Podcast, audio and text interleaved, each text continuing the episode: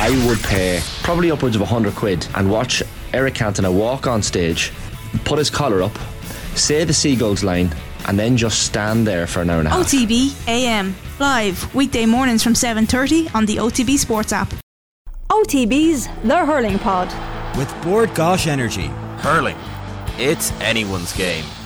It is quarter-final weekend. It's a double header at the Gaelic grounds this coming Saturday evening. It's going to be a four o'clock start for the first of a double header. Clare, pretty much their second home in Limerick this season, will go up against Dublin, and then at six fifteen we've got the meeting of Galway against Tipperary. All that to look forward to. We'll also be looking back in the weekend just gone by, where Tipperary racked up the biggest score in All Ireland hurling history. Seamus Callanan scoring his fortieth goal in championship as Liam Cahill's side ran out thirty-two point winners against Offaly. Dublin outscored the Joe McDonagh Cup winners Carlow by 1 6 to a point in the last eight minutes to seal their All Ireland quarter final against Clare this coming Saturday. And Limerick will be without their captain Declan Hannon for the upcoming All Ireland semi finals. He's out with a knee injury and he's a major doubt for the All Ireland final should Limerick reach that as well. Delighted to say, James Skehill, Paul Murphy here with me as always. How you getting on, lads? How's it going, lads? Good, how are you? First question, Paul. Gaelic grounds, sensible decision this afternoon for that double header? Yeah, I think so. Um, just the logistics for Uí Chaoimh. Like, granted, uh, I can completely understand um, the Corkonians and, and Uí wanting a game down there. But if it is to be a double header, I think logistically it's probably a tough place to get in and out of. Not to mind the long distance. Let's say the likes of Galway and Dublin have to travel as well. Probably not a whole lot better for Dublin um, in terms of distance wise. But uh, no, I think it is. I think the Gaelic ground is just a bit more suitable for, for a double header. Yeah, what do you reckon, James? I mean, on the one hand, this seems quite tough on Dublin to have to go all the way across to the west coast to play. The other option, I guess, would have been to maybe play this in Portlaoise or in Nolan Park, but then you wouldn't have had the double header, which probably suits the TV coverage as well. Yeah, I, I think probably like, even late last week, um, I think all I was hoping for as a Galway man was just a small bit of logic would be adopted in the GAA and that they wouldn't send us down to Cork, you know, the, the four teams. Uh, I was, as Murph was saying, I was concerned that like Clare, Tip, and Galway would all be heading down south into the one area, which would mean a nightmare to get into. And with that being said, you'd hope that they'd split the fixture, i.e., Galway, Tipperary, and Limerick, and then presumably uh, we would have hoped for a Dublin Clare in a mm, Portlaoise, Tullamore type area. That wasn't to be now, and I think Dublin probably got the short straw uh, in that event. And look, it's obvious that it's, it's a scheduling issue. It's it's a, I think probably the, the TV is quite restrictive that they've had to move both games in, in the one venue it's great. Look for ourselves in Clare and Tip, it's only over the road, but for Dublin, um, they won't be best pleased. Yeah, I mean, Paul, does Uí Chaoimh feel a little bit unloved this year now because the Munster final was a very possible venue. Uh, in the end, then it didn't after a bit of back and forth at Munster Council, with Clare preferring to go to Limerick than to go to Uí Chaoimh in the end. And now there was all this talk last week, and it felt like we were almost being prepared for the idea that Uí Chaoimh was going to get one, if not two, of the quarterfinals. And now, as it turns out, uh, Uí Chaoimh won't be getting any of those three games. Yeah, like I mean, it's understandable. Like it's a fabulous stadium down there, and in fairness to it as well, it does it does have a good atmosphere as well. Like you know, it's not one of those grounds that only if it has you know X amount of people in it is the atmosphere good. It does cater for a good game, um, but I think you know even just going forward because nearly Twitter dictates so many things. It preempts any sort of a fixture at this stage if there is a debate because people get their voice out there. They, I suppose, air their opinions, and it potentially could sway it. I don't know. I don't know how much it swayed it, but particularly coming into the Clare Limerick game, you felt there was an influence because the public outcry could be felt on social media. But I think certainly next year, look, if, if it is the plan to use the grounds, because you have to use Páirc Uí Chaoimh as well, not just for Cork games, you know, just put it into the calendar so people are forewarned well before it, and it doesn't feel like that you're doing one supporter out of going down there. But I do think in the circumstance of a double header, like we all know, we've all been to Páirc Uí Chaoimh, it's not an easy place to get in or out of. Um, and particularly at the hour of the evening that the Tip Galway match is going to be finishing. Like, you know, you do have to take these things into consideration and to be fair to supporters as well. So bringing that amount of people down there, you know, it'll be a bit of a headache coming out of it. So um, absolutely, like, you know, a, a standalone game in future, you know, Munster final, whatever it's going to be. I know people will say you can't take that out of Thurles and so on, but um, I think just put one into the calendar there. Maybe Munster final next year is going to be in Páirc Uí Chaoimh because we, you know, we want to use the stadium and we want to bring it around Munster. But at the moment, I just think this makes sense to have the, the Gaelic grounds as the venue. Well, Skell, I know you were spying on the football pod in the week just gone by, so you must be delighted as a Galway fan. Your Sunday's freed up to go watch the footballers against Mayo, and if you don't want to go to the game, you can watch it on TV because they've listened to the feedback about GAAGO, and it's going to be on terrestrial TV, despite the fact that RTÉ2 is showing the Tailteann Cup semi-finals. So, uh, win-win if you're a Galway fan this weekend.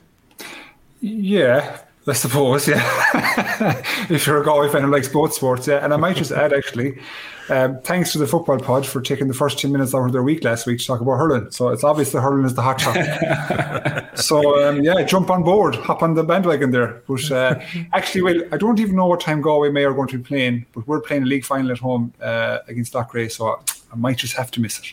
Oh, what what a pity, says he, um, that there's a scheduling conflict.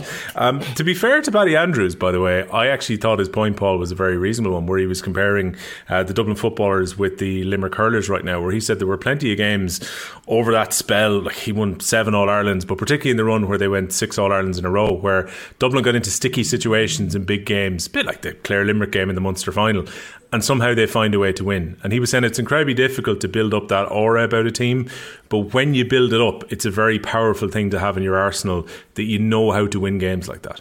Yeah, completely. And even speaking to people after the Limerick game, like people were looking at it from, I suppose, a very singular point of view, saying that oh, one puck of the ball and the free and all this. And, you know, I've been trying to say to lads that no, like there, there's more to it. And it's very hard to put your finger on exactly what it is. It's just simply the case of the great teams being able to close out the game. And it is, it's absolutely comparable to Dublin.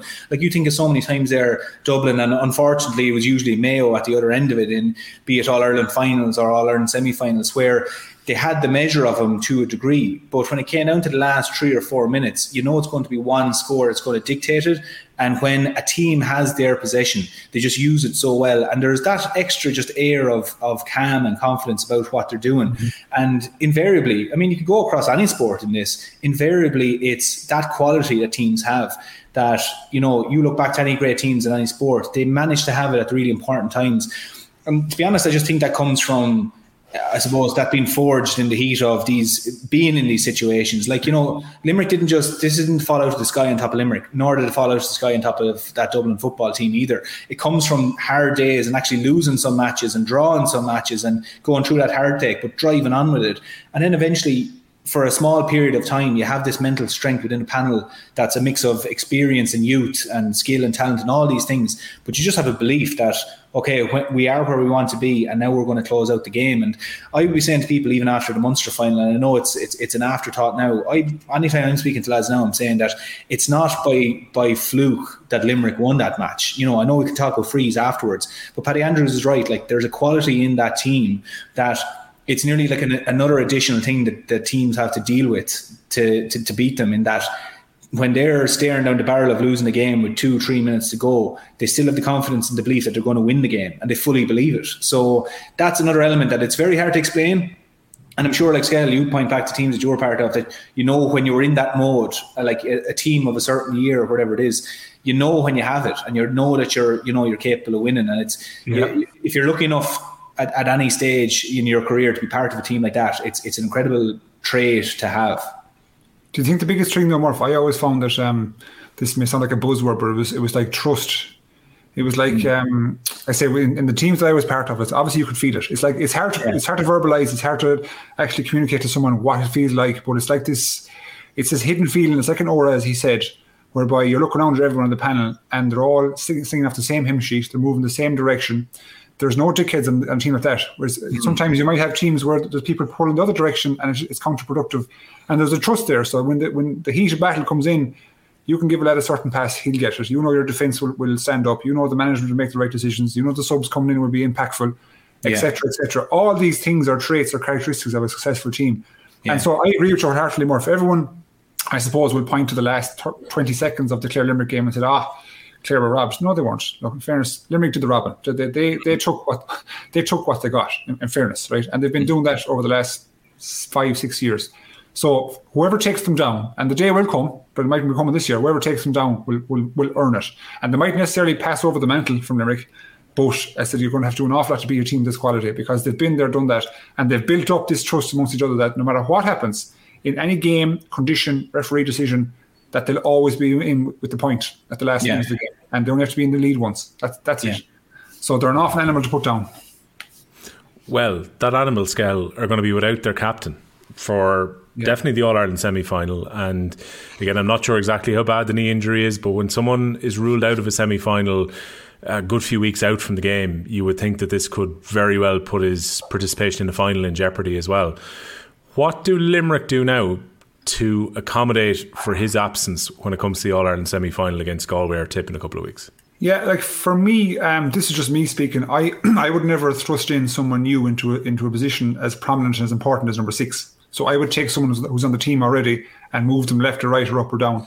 And I think the obvious choice in Murphy, you actually said it would be the likes of a Jimmy Byrnes type person to come into six and then fill that his his role, fill the five role with somebody who has who's got game time in league and championship, i.e. a Colin Coughlan type person.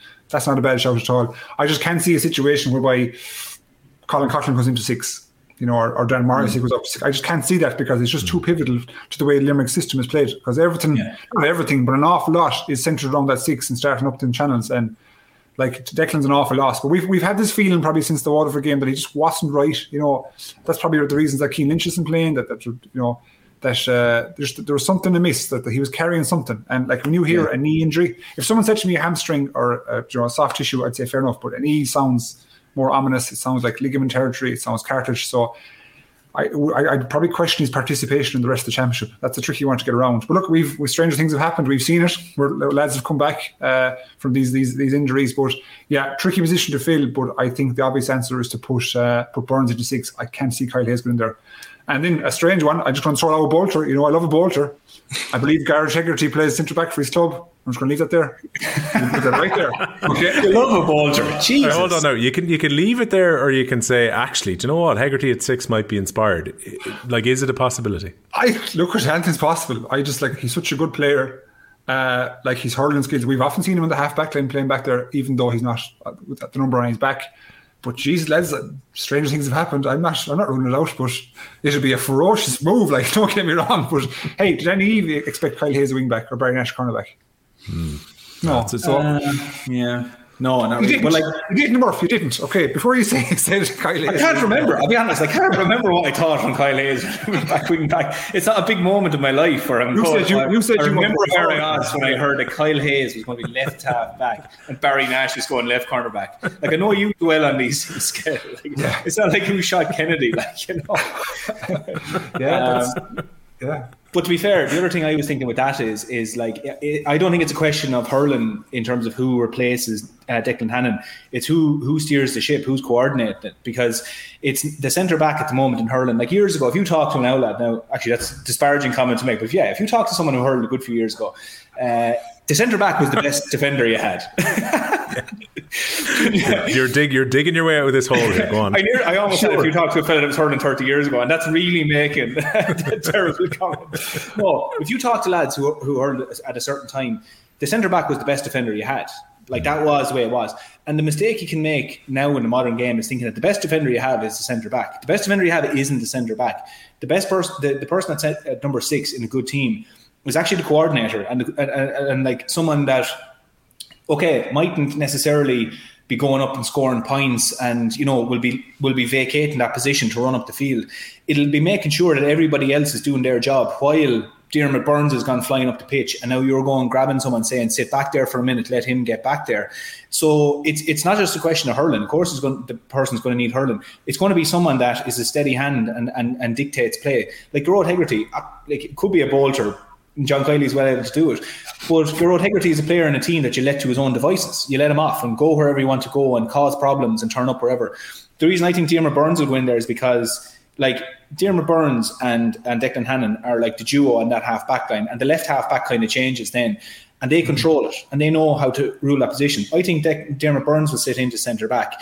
You'll see probably Colin Coughlan then go into the other wing back position and Kyle Hayes. And then you have Diarmaid Byrnes dictating to people then. And it'll be also a test to say, Kyle will say to him, listen, it's no bother to you. You go in, sit in there, but control the lads. Tell them exactly, you know, tell Darragh O'Donovan needs to sit back, tell Will O'Donoghue, whatever, but control that central area. It's not a question of hurling. I think it's a question of kind of captains. It's the reason Declan is the captain and he's there. He's, you know, and, and the reason he goes kind of so unassumed during games while doing his job really well he just steers the ship and he goes about his business. And he's not going to be the match winner by going up and soloing up the pitch like Ciarán Carey or anything. But his job is probably more vital than that because it's nearly it goes unseen. So I think the question is, and I wouldn't be surprised to see uh, Morrissey out there either. Like you know, now Dan Morrissey as opposed to Tom Morrissey. I know, Skehill, you were thinking Tom Morrissey because you like a bolter and all that. But first of all round. I wouldn't be surprised to see the likes of Dan Morrissey arrive back in there and say, because another experienced person, you could slot in Mike Casey then into fullback and then bring in uh, English into cornerback. There's options there. But I just is think that, that. Is that a lot of change in the fullback line, though, given that Finn is mm. out as well? Or, look, again, they're all very capable hurlers you've just named there. It is, yeah, and that's the thing. And potentially, maybe you want to do a move that's not as much of a change. Like literally, you're slotting. It's, it's like a game of Tetris nearly. You're slotting Diarmaid Byrnes across Colin Coughlan, who has played at wing back quite a bit and has been making features now um, as substitutes into games in that position. That seems to be the most likely, most likely substitute or most likely person that's going to go in. But I think you know John Kiely in this situation is just going to want to have someone that steadies the ship and have the flair happening everywhere else on the pitch. But this is going to want to be, you know, just a steady hand who's in the middle and who will control it from there. Hmm. Um, Skell, if they win it, I know you said last week if Galway were to go the long way around and win the All Ireland, it would be the ultimate success to get through Galway and to get through Limerick. For Limerick, though, their panel is being tested now properly this year. If you take it that we're not sure how Hayes' hamstring is going to be. His uncle Ciarán Carey was saying last week he should be back for Croke Park for the semi final, but his, his season has been curtailed by the Championship. Then you take the Sean Finn injury, now you take the Declan Hannon injury. They've been tested in their squad depth more than they probably were in the last four or five years here. I, I think probably if you take up to the end of 2021, really, they weren't really tested. I think they were all really conditioned to come through those respective championships. To memory now, unfazed with injury. I don't think they've, they, they, they actually lost anybody to any kind of injury of any sorts. Not, not, none that we know about. Come in 2022 last year, obviously the Peter Casey uh, crucial injury in the final, then mix that with Cian Lynch's situation, and you're saying, Jesus, that, and then they still come through that overall situation, the overall championship, with relatively ease. They, they, obviously, they were tested games, don't get me wrong, but they still cantered to victory, which is overall impressive. Now the question is how are they're going to react with, as you said, all those people, and they've been mightily tested. And it's not just been, it's not, as, it's it's hard to explain because they're not long term injuries, whereby you could say, right, I've lost Peter Casey, I've lost Lynch, right, let's deal without them. They're injuries that lads are coming in, coming out. We've players who are in and out of form. So like whether you're rejigging your team, starting players who are not expected to be ex- expected to be starters, or as a management team, let's say trying to deal with the, the unknown. Is he back in two weeks? Is he back in three weeks? How do we prepare for this game, etc. And it's the run in the middle of the Munster Championship. So it's so hard fought. It's been a, a, huge test to Limerick, and that's why I look at these tests. And like at the start of the year, we, we mentioned a whole host of, uh, of possibilities with regards to referee decisions, weather, injuries, as, as, probably the only way to take down Limerick. All of that has been thrown at Limerick, and it's it's, it's seriously impressive. And I wonder if if he does come through Cian Lynch, and we see the Cian Lynch of old, because he hasn't really been there. Like he there was there was pieces of it in the in the league. I think he'd agree with me. But he hasn't had the true run of form where by two or three games he's just been the all conquering Cian Lynch that we've become associated with. Um, if he gets back to some kind of form, like just Limerick automatically improve. Like, they just improve to like twofold. I don't mean that. I'm not trying to belittle the, the lads that are there, but like his his impact is so massive. Like I, I just I always think of the the Ireland final they played against Cork in 21. Do you remember the performance he gave that day? I mean, that was yeah. just absolutely awesome. Like awesome. I, I think I actually said after that that like no one else should be nominated for Hurler of the Year. It should be just him. That, that's that's that's the impact he actually carried that day for Limerick. So like if he gets back to form, that's a huge one. But if he's lost and Declan Hannon's lost, that's that's a test. Like, and we when we say lost, we mean permanently lost. Let's, let's let's say permanently lost. That's a huge test for Limerick. And if they come through that in a semi final, whether it be Galway or Tip, like that's that's just that's that's fodder to them to go forward again to say that like nothing can stop us. I mean that in a nice way. Nothing can stop us in the sense that they've, they've truly been tested. They've developed a resolve, a steely resolve, and keep rocking to a final. Murph, you were pondering a couple of nights ago as well when we think about hurler of the year candidates and so on, that there's possibly no one standing out just yet as we get ready for the last five games now. Yeah, I don't think so. Like, there's definitely people will have their own opinions and their own feelings as to, you know, like the likes of Aidan McCarthy and Clare has been really good. Uh, there's people shown in, in, you know, in different areas. Um, like Eoin Cody has had great bits of flair, and Conor Whelan had a great game last week and stuff. But like usually at this time of the year, we have one or two front runners, and we're kind of talking of this person is in hurling, hurler of the year form. But if you think about it over the last few weeks, that conversation hasn't been there. Like, no, it's probably a good reflection in many ways, but it's also a reflection that no player has really been consistently, completely taken over games. Um, irrespective of what team they're part of. And I just thought it was interesting points that, you know, even thinking back to last year, we are looking at Aaron Gillane we are saying, geez, hard to look past this fella at the moment.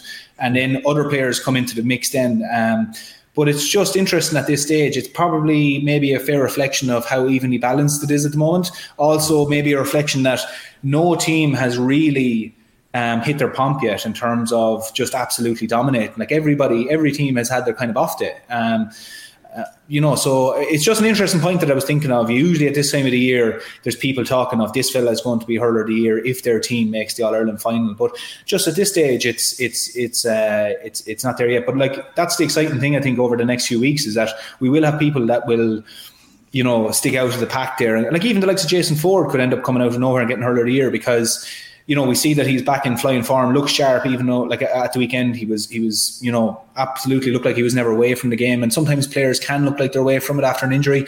But it's just interesting to see who will actually step aside. And look, I know it's a side story. At the end of the day, we're all interested in who's going to get to semi finals, who's going to be in the All Ireland final, and so on. But I just find it interesting at this stage with all the skill and all the great games we have.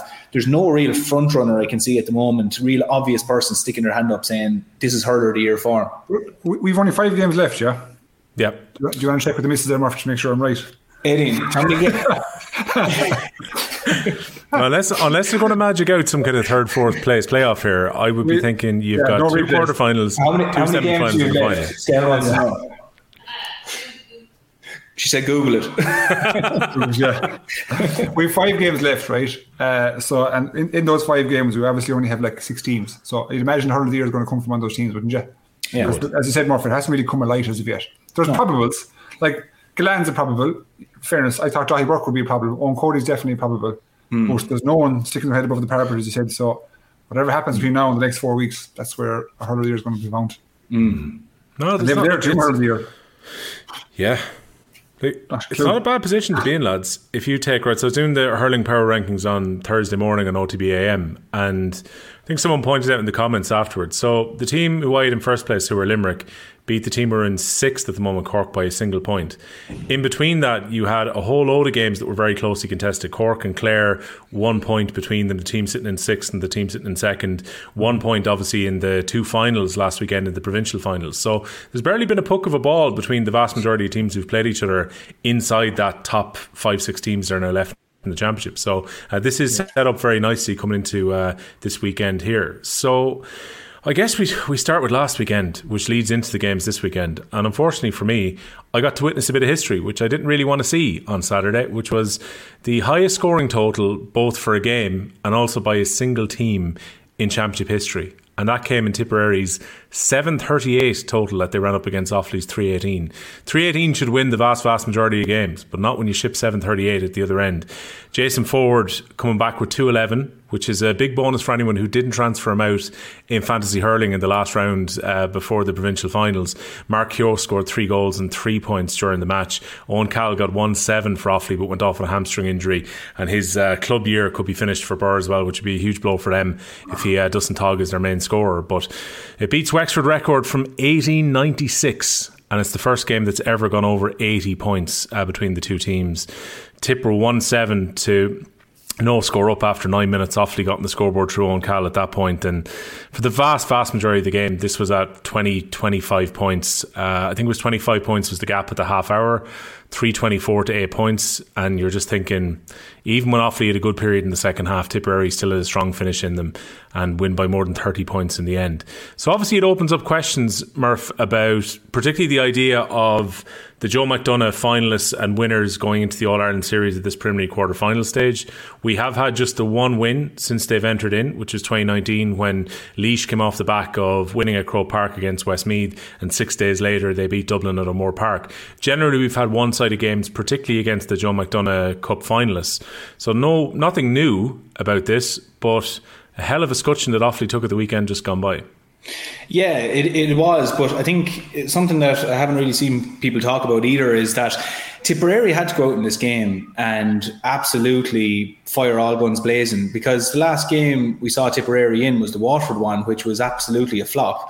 And for for Tipperary trying to focus back in now on Galway, they had to go out and perform really well and just get do away with Offaly, unfortunately. Now, if, if Tipperary had beaten Waterford in their last game, okay, no, would have been Munster fine. But let's say they didn't finish the way they finished in Munster. you may have seen a different performance at the weekend. You may have seen a few more players held back. It's hard to know. It's hard to know what, what the case would have been.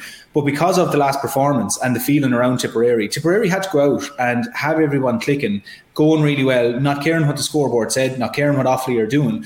And because there's a quick turnaround to the Galway game, and they wanted everything in their mind being clear, being okay, lads. You know, we did what we needed to do. We had we we said the hard words after the Waterford game. We had the hard training sessions like that's that, there was no better result for Tipperary at the weekend than putting up a score like that because they showed they were completely, you know, firing all guns blazing again. It's unfortunate for Offaly, absolutely. Um, but like, I'd be interested. I didn't really hear uh, uh, much from the Offaly camp afterwards in terms of what their feeling of it was because if you look at, I know a lot of the talk now is saying that this shouldn't happen at this stage certainly there's an argument for like you know the Joe McDonagh coming in and facing teams like this and Liam McCarthy.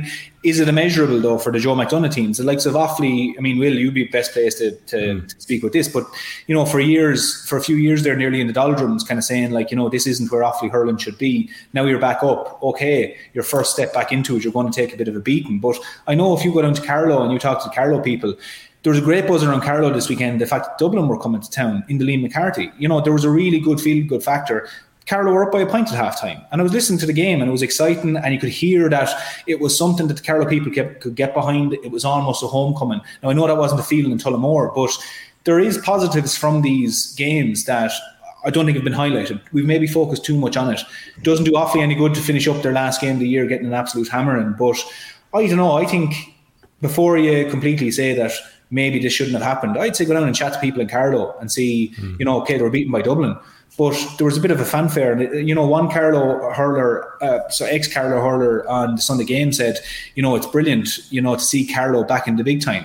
And it, it was almost a case that they were hoping for the best, but if it didn't work out, well, look, we're back where we want to be. So I don't think you can be too dismissive to say that all this was a waste of time. Okay, Tipperary didn't learn a whole lot from it, but at the end of the day, you know, these two teams got to step back into Liam McCarthy and say they played in Liam McCarthy and okay, they're getting ready for next year now and the, the, year's over. But I do think there is a few measurables to be taken from these games where you go, okay, it's not all about what was on the scoreboard at the end. It was, you know, the, the step back into Liam McCarthy. But again, there is an argument for the other side whereby it says that does a beating like that do anybody any good? But I don't know, the likes of yourself, Will, and the Offaly yeah. people would be a better place to say. Look, I think it's a learning curve. Like I did didn't expect anything from Offaly going into that game, particularly when it had been three weeks since the Joe McDonagh Cup final. That's one of the issues too. I think is that the Joe McDonagh is run off in such a condensed period of time. It makes no sense whatsoever that the two finalists then have to wait the best part of a month to go and play in the All Ireland yeah. series. And if you win and you're in that good mood that Carlow were in, well, of course you're going to look forward to having a home game. And in their case against Dublin, you look at that as a realistic game where you could potentially win and go to a quarter final. You're very unlikely to beat the team who finish up in third place in Munster because they are so battle hardened and hurling at a totally different level. And when you go to play them, and like saw that at the weekend. Um, like I, I don't want to go in any of the Offaly players here from an individual basis, but there were mistakes that happened in front of goal that led to some of Tipperary's goals. There were plenty of presents that were laid on for green flags during the match as well. That's obviously disappointing. And then you see at various different times where the pace of the hurling just caught up with them. Now, some lads flourished in the same situation. Like I there's part of me that kind of hopes that Offaly might be able to unearth another option at number six, so Jason Sampson can play further forward because Jason's been the Offaly captain this year, plays forward with his club for the best part or around the middle of the field, and he's moved back into a different position in six to play a role. And then when he was freed up by the fact that the game was dead effectively, it was you go out and hurl a little bit further forward. He looked quite impressive. And as part of me kind of thinking he might add a little bit of extra firepower uh, to the team further forward. But you could see that it was a struggle. You could see there were young players out there who were not at the same conditioning level that Tipperary are at right now either. But maybe that's no harm to get a chance mm. to actually see that because you're playing all year and Offaly won Division 2A without losing a game. They lost the last game of the McDonagh when they were already qualified for the final and they were beaten by a last gasp point in the final against Carlow. So I think Carlow and Offaly know the level they're at coming out of the Joe McDonagh, but this was a chance for them to play against teams who've been playing at a better level all season. In Carlow's case, they get to play the championship at a higher level next year. In Offaly's case, they get to play in the league at a higher level next year. I think the more exposure that you get to top level hurling scale, even if it results in a few beatings along the way, has to give you a chance to actually get accustomed to playing against those teams because otherwise the gulf will just continue to be there. Yeah, uh, look, I'm a big believer if in, in team preparation. It's, it's, it's iron sharpens iron. Will, hmm. and in fairness, I, I suppose you today is probably not the best day to ask the Offaly players, but if you do ask them down on the week, like, did you enjoy the game? And obviously, people say, "How would you enjoy the game?" But they got exposed to, to a top level team like Tipperary. I suppose after Offaly haven't played Tipperary in Championship in I, I, I generally I don't know how long. I so think it was. I think it was the game in Portlaoise in 2014, off the top of my head. 14. So, so and got, got hammered. Got hammered that day as well. It was this a new thing? You know. I suppose what I'm saying is this group of players. You'd imagine the majority, maybe Ben Conneely might have, but the majority wouldn't have played against Tipperary. So it's nice to get exposed to it. And like as I said, iron sharpens iron. And in fairness to Offaly and Carlow, they can only play what's put in front of them. Now I mean that respectfully. So they, they have become accustomed to producing a level of a game that can beat the opposition in front of them. So they haven't. They have not produced a performance this year, either Offaly or Carlow that could be Tipperary. Whereas Tipperary probably in third gear, having gone through the mill in, in the Munster Championship, as, as has been well spoken about, could produce a performance that was sufficient to beat Offaly Carlow. Now, for Offaly to improve and Carlow to improve, they have to continuously get exposed to this environment. You will not improve. It will not happen. I, I don't care what anybody says. It will not happen unless you get continuously exposed to this environment where you have no choice but for your, your iron, the sharp iron. So that, that comes in training when you understand. And yes, people say the golfing class. That's the way, that's, that's the way it is at the moment. However, next year could be different for Carlow participation in the Winter Championship. Who, who knows what they might produce, you know, and so on and so forth. Because it's a tricky situation. I know it's a hot topic at the minute as to where hurling is going. But for me, I, I would always be a big advocate that all the counties we speak about, the Antrims, Westmeaths, Kerrys, all these counties who are on the kind of up and down, having the yo-yo effect somewhat from the Liam McCarthy to the Joe McDonagh, they need to continuously get exposed. They have to get exposed. Yeah. That's why when I hear about people and they're on about um, you know scrapping the league to a certain degree, I wouldn't agree with that. I think the league the league is a perfect I wouldn't say step stone, but a perfect environment for teams to come grow accustomed to playing the top level teams who might necessarily be at full strength. So like an Antrim, for example, or, Offaly, if they're in the, the the main Division One league and they're throwing the full team out against the Tipperary, who might have two thirds, that's another little couple of percent moving forward. And who, who knows? You get the wheel going, lads. The snowball effect yeah. gets better and better. But if you're to, um, how would you say, completely divide and put everyone on one side of the room, the Tipperaries, the Galways, the Kenyans, and say, right, lads, you play your own championship, and then everyone else, hurling will never improve. The counties will never improve. You know, it, just, it just won't happen. So you have to, we have to kind of, I suppose, go through this. Just go through it, and mm. the Offaly's have to just persevere and keep at it, and the clubs and the schools and it becomes it becomes a much wider, deeper conversation for hurling as a whole. But yes, it's easy to get distracted by the result and you say, no, this game should never happen. And I, I agree to a certain extent. I, I, th- I, think Carlow, for me, deserved the opportunity to play, but the runners up, I'm not sure. Okay, I, I, I think there's probably another way to structure that. So um, so going forward, I'd like maybe for it to be reviewed. How do you review it? I'm not sure. what structure do you put in place? I genuinely don't know.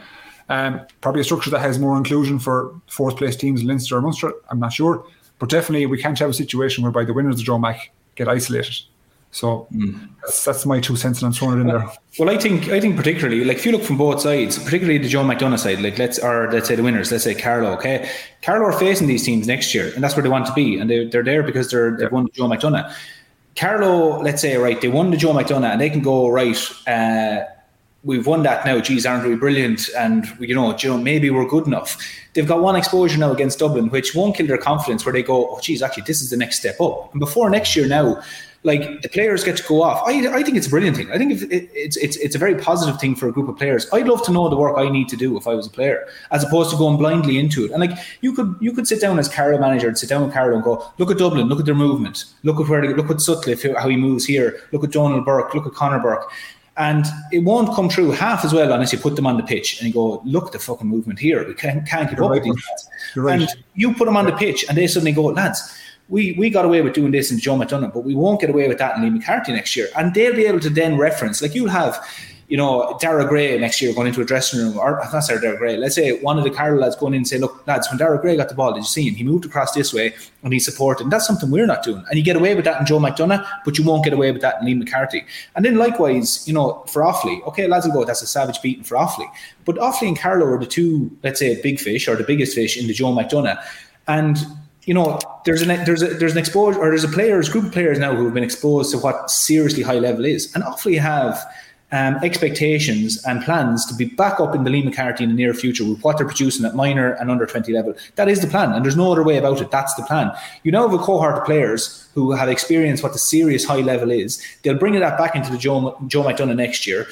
They look to improve, and they look to improve by incorporating minor and under 20 players into the panel and setting kind of higher standards for them. Because at the bottom line, like they, there's never going to be a situation where Offaly can suddenly just click their fingers, arrive back into Liam McCarthy and not take a hammer. They're going to take a hammer at some stage. But the bottom line is, if you were to ask any Offaly supporter, where would you like to see and where do you expect to see Offaly hurl in the next five or ten years? They'll say Liam McCarthy.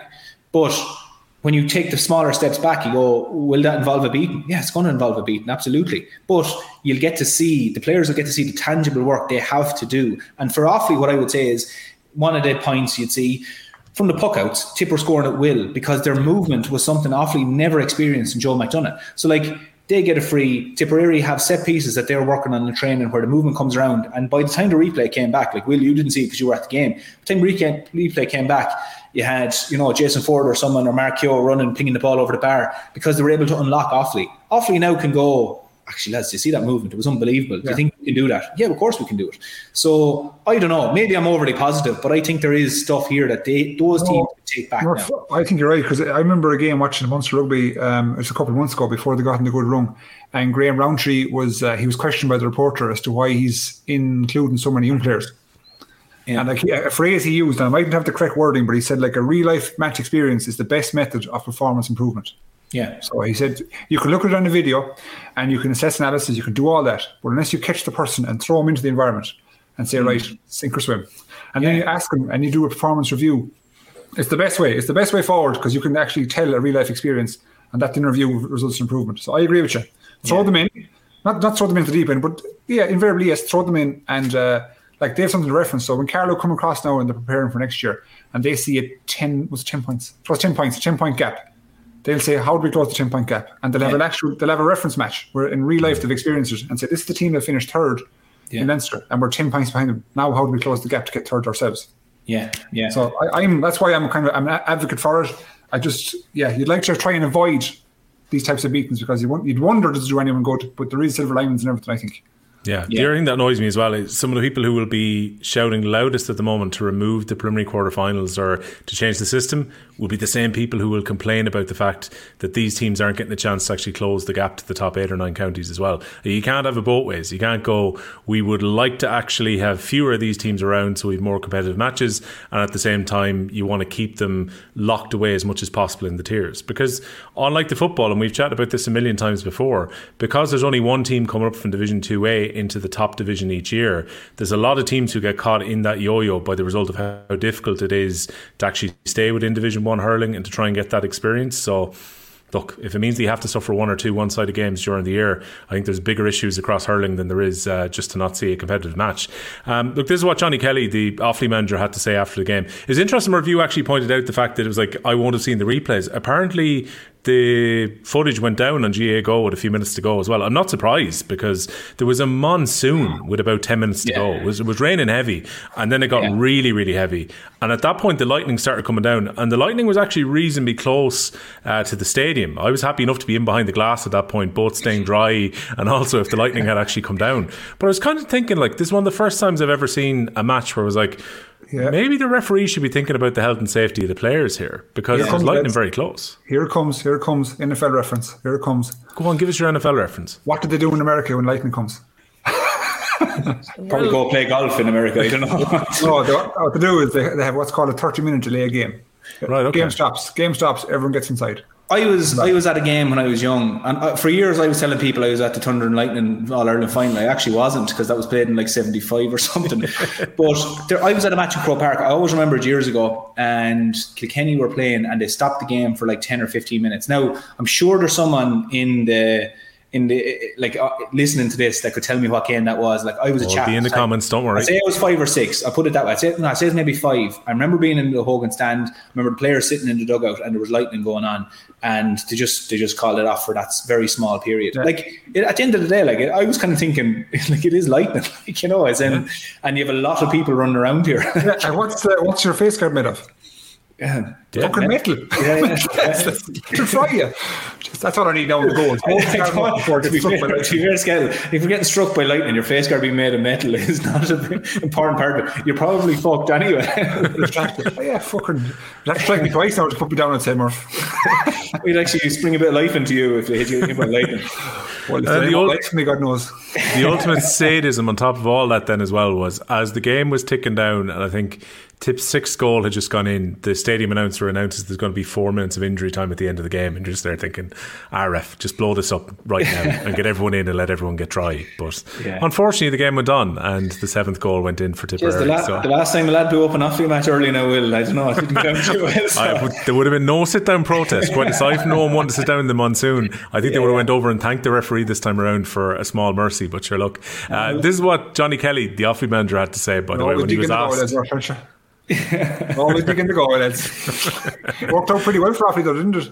Well, exactly. Um, go- Clare, I'm sure I can see the Clare comments already uh, causing problems at this stage on the uh, YouTube at the moment. 15,000 people, by the way, watched the YouTube last week, which I think was our, our highest of the season, which was uh, fantastic. I think we might look at another live this weekend. We'll work that out a bit later on. But this is what uh, Johnny Kelly, the Offaly manager, had to say. Another Galway man uh, talking about the win for Tipperary. And also whether it should now be a case of the GAA remove the Joe McDonagh winners and finalists from the All Ireland preliminary series. Look, the Joe McDonagh final is the All Ireland for, for that level, okay? And you know, today was a sort of a, a, a, a you know, it's it's a it's a bonus to play the likes of Tipperary this time of the year, even though it mightn't appear so after that result. It is. It's like there was no turnaround between the league and, the, and Joe McDonagh for these teams that are really like brilliant. Carlow won, fair play to them, but there was no gap between the, the, the league final and we'll say the start of the Joe McDonagh Cup. You're asking the, the counties that are struggling with numbers to play the most games in the tightest window. Not on, and it's not fair, and it needs to be looked at. And we look at, we're all intelligent people there. There's lots of guys around that have opinions on how this structure could be. Let's listen to the people that are on, on the ground that see this day in day out, and maybe we can improve it that way. So, from your own point of view, do you do you accept that do the Joe McDonagh winners and runners up do they need to qualify into the All Ireland? Do they need to play the All Ireland, or would you rather the would you rather the Joe McDonagh be a more stretched out that you have a proper detailed season? Well, my own personal opinion is that the provincials aren't working. The provincials don't work straight up. You, if you look at the provincial campaign, there's good counties there in, in, that are gone out of it, like at top level teams. You know, yes, because uh, the Munster Hurling Championship is such a, a, a you know a, a, a, a sac, you know it's such a you know important competition in the GAA's calendar to keep that. But like the truth is, it's not working. Leinster is, is, is a combination of so many teams. They'd be better served if they kept their, their, their provincial campaign as a league. But like when it comes to our Ireland Championships, pick the best ten teams or eight teams to go into that on an open draw and go that way. Johnny Kelly there. Again, every single time it comes up, the idea of having a non provincial based championship series, potentially with a group stage, seems to be the only solution if we're actually going to change this around. But maybe that's one for debate in a quieter week. A lot of the comments coming in, uh, quite a few of them were around the Premier quarterfinals. Uh, what's the crack? Dairy Farmer on Instagram says Offaly and Carlow shouldn't be involved in the All Ireland Championship. Um, Pierce P. O'Connor, Offaly with 318 and still hammered. Is it too easy to score and what can be done to change? I don't know. I don't know what you think about that, Skell. I mean, obviously, this is the first time we've seen more than 80 points in a game.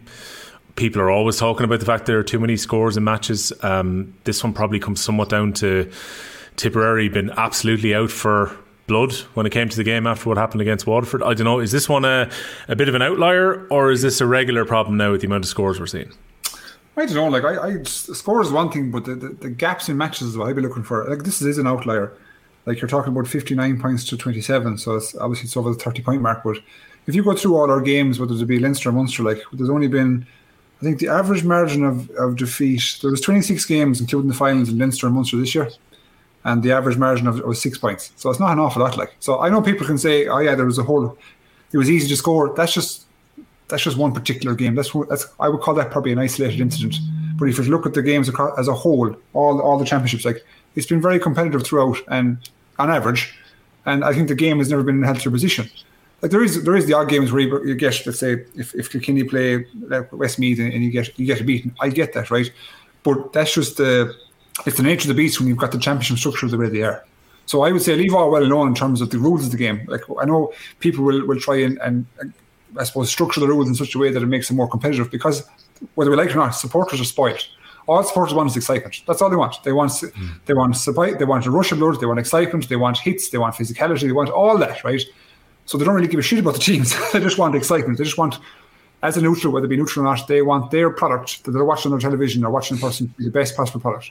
And so if there's too many scores, they say it then dilutes the product somewhat. So for me as a hurling person, like I love, I, I think we should be rewarding skill. So if, if, a, if a person can shoot like a Jimmy Burns from 100 yards, reward them. A sideline, reward them. You know what I mean?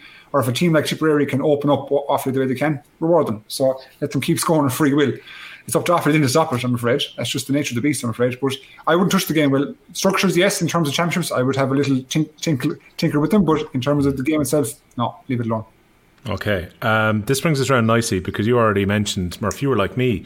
Uh, I got back, I put on around about half time, I think, when I got home in the Carlow game. So I had to put on KCLR for the Carlow versus Dublin game because there was no TV coverage and it wasn't on GAAGO. And that question has been asked by Connor Rob 93. Uh, Dublin versus Carlow game, not televised. How are Carlow and Dublin supposed to progress?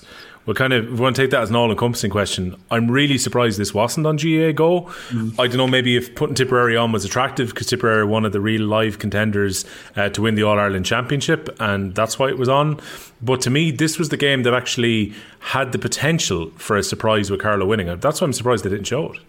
Yeah, like if you were to pick one of the games that you thought there might be an upset in, it might have been Dublin and Carlow, um, but not Tip and Offaly. It's, it's hard to know why. And I, look, it's understandable as well, I suppose, for Carlow people to say, like, we're the Joe McDonagh champions, so maybe preference should be given to us.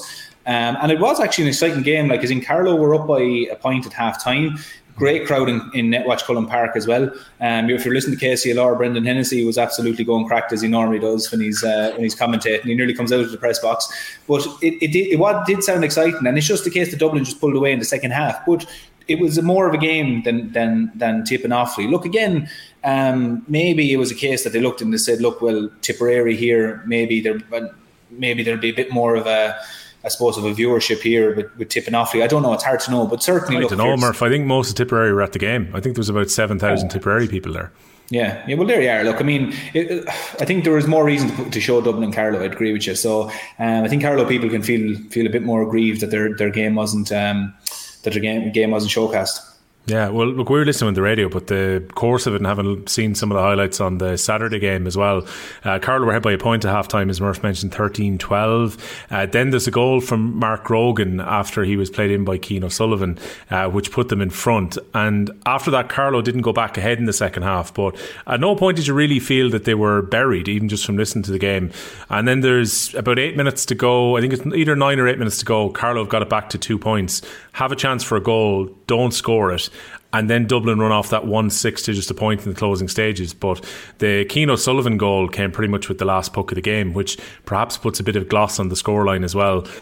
Um, so even if it was a 10 point differential in the end scale, the reality is that for an hour, Carlow were incredibly competitive with Dublin, which is like something for them to build on going into next season as well. Because if Carlow were going to get a result in Leinster, it's going to be probably against Antrim or Dublin or maybe Wexford. Yeah, but I, I just wonder, does does their objective change a bit now? Like say, obviously Dublin are they're in the middle of the championship. They didn't quite have the the the, the exertion I would say Carlow had with the number of games and whatnot. And Carlow are, are putting up a good contest towards Dublin. Now, granted, the conditions weren't hectic. It was a home crowd. Um, Carlow probably got up a bit more for the game than Dublin did, so it's a ten points read. Not, not too far away, I'd imagine, uh, when you consider the whole the game as a whole. But I, I suppose it's easy for Carlow people. Will what I'm trying to say is is to look at the Westmeath, look at Antrim and say, right, they're the fixtures we're going to point towards.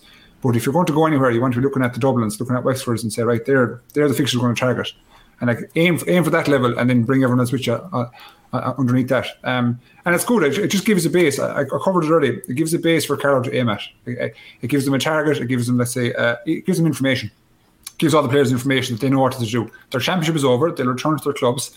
They'll become, let's say, individual mindset for each club and they'll probably return the backing for County uh, in, in, the fourth quarter this year. And they'll know then that they'll have to get fitter, stronger. Hurling has to come way up, the pace of hurling, all the tangibles of the game, all that kind of stuff has to come way up if they're going to match match Dublin. And they've got two, I suppose, two uh, great methods doing it in, in the league. Plus, uh, is as a as a precursor, as a warmer, and then in, straight into the championship. So they've got ample opportunity. They've got, they've got time now. They're not being rushed for anything. And so I just hope that they put the right structure in place for the team and uh, see can they go somewhere next year. Yeah, um, we'll hear a bit from uh, Richard Coady here, who's been, you know, one of Carlow's most uh, long-serving players of all time. He came on during the game against Dublin. He's won the Christy Ring three times. He's now won the Joe McDonagh two times after this season as well. And he was speaking to the aforementioned Brendan Hennessy after the game on the pitch on KCLR. I suppose I went, I went to plan like um, up to we aim and score two points down. Like I wanted to bring it down the home stretch. So from that point of view, it was disappointing the way um, we, we, we, you know, we couldn't push on and equalise or go ahead. Um, um, look, uh, look, I thought we did we did ourselves proud, but I suppose we said at half time that will, uh, that will more uh, defeats are no good anymore. So look, we know where we need to be now next year, and look, it's back to the club now, and um, look, we'll, we'll bust on again. So look, but all in all, you've had a few great years with Carlow. You'll have lots more great years with Carlow. It was a good year. Oh, definitely. Look, we we we, we started the year to win joint on that, and we've done that. So um, anything after that was a bonus. But as I said, we, we were two we were two points down eight minutes to go, so the game was there to be won, and we didn't win it. It's disappointing, but we learn from it and we'll move on. Yeah, there's a few little simple chances missed today, wasn't there? Sometimes they all go over, and that's the small margins, isn't it? Yeah, definitely. Um, yeah, some some bad weights from our, our point of view, and didn't didn't really threaten a goal, which is disappointing because we were we've been going well with the goals, but. Um, yeah, look, disappointing not to, not to win that concert because it was there to be won. And that brings us around nicely to looking forward to this weekend's games. So, Murph, I'll give you the first shout because Junior Zed Herder, or Mife as he is on Instagram, was straight in contact with us and said, Give me a reason that Dublin can beat Clare. How can Dublin hurt Clare at the weekend? So, you've got first shout on that. Do, do we say how they hurt them or where they hurt them? the obvious answer being in, in, the car park after the game, is it? yeah, give us both, please. Yeah. Um, how did Dublin hurt Clare? I just don't see Dublin hurting Clare at the moment. Uh, now, having said that, I didn't see Dublin putting up anything against Galway um, in Leinster semi final either. So, uh, like, well, let's say Leinster semi final, what it, what it turned out to be Leinster semi final. But you know, I just don't see Clare. Clare, I think, at the moment are going. We want to get back into Ireland semi final um, and play Kilkenny, or most likely play Kilkenny, and we want to push on. Like, I mean, I just see Clare where they're at at the moment, having just a bit too much for them. Like, again, if if we're going on my form here, like Dublin again, uh, we're, we're finding hard to shake Carlow. Do you put Carlow and Clare in the same category? No, you don't at the moment. You know, um, it's it's it's a good reflection of Carlow, and it's it's probably a reflection of Dublin that they're not pushing on to where they need to be, or they're not doing the equivalent of Tipperary to Offaly and just going out and getting rid of teams that they should be potentially beating fairly well. So at the moment, I don't see where Dublin can can beat Clare. Like they're they're reliant on, on, on Danny Sutcliffe and you know Donal Burke obviously hugely there, but Clare have the defenders to go out and, and, and account for those. And then Clare going forward, I mean Clare's forwards, not to mind their forwards, but the lads they have on the bench are seriously strong. So I only think the moment that the way that Clare don't win this game is that Clare don't come tuned for this game and are looking one game ahead as opposed to looking at this game. I think that's the only way, unfortunately, because I just don't think realistically Dublin are in a position to go and have a savage tilt at Clare. I don't know, is there like it's not even a game whereby that there's much baggage going into this for Dublin where they have a grudge against Clare where they can even muster something there. It just seems very much that on form, on skill, on you know teams on paper, I don't see where Dublin can actually even muster this at the moment. I don't, I don't see the threat coming from anywhere in particular. So, like the first game, I just see going Clare's way. Mightn't be. I don't think it mightn't even be a hellraiser of a game. I think it's very much that Clare will just be once they get into the groove, they'll just keep them at arm's distance and just see out the game. And potentially even taking off a few players, keeping lads fresh up until the All Ireland semi final. So, look, unfortunately, I don't see this I don't see as a Dublin supporter going to this game a huge amount. Love to eat my words Monday morning, be happy out to do it, but I just don't see it happening. Right. That's a fairly grim assessment for anyone who's thinking of getting the train down to the Gaelic grounds on uh, Saturday afternoon, Skell. So promote the game there, Paul. Yeah, give the Dubs a bit more hope here. What do you want me to do? Like promote the game? That wasn't in the question. promote the game. Jeez, sorry, like you know, I, and I didn't go full Don Logan there, like you know, mentioning the emergency halfway through it, like you know. Oh, jeez. Okay, where did Dublin hurt Clare? I, I, I can't see an awful lot of places where they don't hurt, they do hurt them. Like I think Donal Burke didn't score from play at the weekend. Like, and if he's going to, if, if, if Dublin are going anywhere, I always pick on the, the, big players, the big teams that have to stand up and stand up hugely. So like Donal Burke is going to have to come up with double figures. He's Cian O'Sullivan's going to have to come out with one, three, or four. Like Grogan the same way. Dan Sutcliffe, like that's what that's what the level of performance that the Dublin forward is going to have to produce to be clear. Now, will they do it? I don't think so. I can see Jordan Burke might get a point or two, Danny Sutcliffe might get a point, Cian O'Sullivan might get 1 1, but all that doesn't accumulate to a scoreline that can take down Clare. On the flip side, can the Dublin backs hold the Clare forwards? I don't think Dublin would have seen what uh, a team like Clare up to date. Like because when you go, go through all the teams that Dublin have faced, every team plays pretty much orthodox. They play with a kind of a, I suppose, a two man from forward line, three to four man half forward line, limited movement, and you know you, you can kind of set yourself up for that. Clare go kind of all over the place. We know the pace they have with, with Taylor, Fitzgerald, Kelly, McCarthy, Rogers, etc. So I think they'll show no dimension at Dublin. I don't think Dublin have the answer. We've seen these quarterfinals before that Dublin have played in Thurles against the Waterfords and these teams, and they just they, they might stay in the game for a period, and you might be surprised with their first half and say this is a close game. But ultimately, I think it'll stretch out. I think Clare will have will have uh, not even the, the, the the pace, but it's the pace of game. The, the pace of Clare's hurling, Dublin won't be able to keep up with, it, in my opinion. And I think as a whole, I think Dublin, if they can keep, if they can be competitive, ultra competitive, and, and have a good attitude for the whole game, and keep this to like a one or two score game. What I mean by that is four, five, six points. That's a good result for Dublin. That that is a really good result when you consider, as I keep saying, new management and the new turnover of players.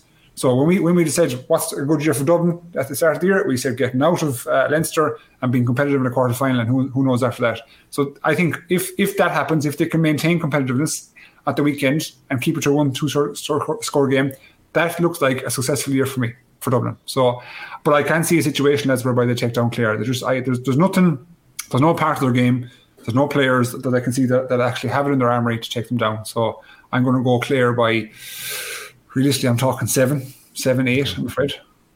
Just to take up Murph's point as well, Scal, about the idea that maybe Clare come into this with half an eye on Kilkenny, maybe thinking about getting back for a third match against Limerick and not totally focused in the moment. I don't think you're going to see that from Clare. Not with the way they've hurled in the championship so far this year. I'd be be very surprised if there was a flat Clare performance. Now, I know against Wexford at this stage last year, they only really came to life with about 10 or 11 minutes to go, but they still got the job done. I, I don't see Clare having any Munster hangover on Saturday. It's, it's hard to see. Uh, I suppose if they're playing a, a team, uh, I mean this in a nice way, a better opposition. Like I think they'd, they'd, get up for them emotionally. I think Clare are quite emotional based. I think their their team management supporters are very emotion based. They're it's like they're very united, if you know what I mean. And like I think Clare needs they, they need reason to go at team, if you know what I mean. Like Limerick is the obvious one. you know, is history. You know, Munster is very easy to pick up reason as to why you want to go at a team, but maybe Clare have no they've no issue with Dublin or no beef with them, let's say. So emotionally, you say, where's that going to come from? So they'll, they'll, depend on their skill. And sometimes in these games, what you see is uh, it starts off kind of flat. You don't see the Clare you expect. You know, sometimes you, they, they, start off, it's, it's only a point or two in at half time.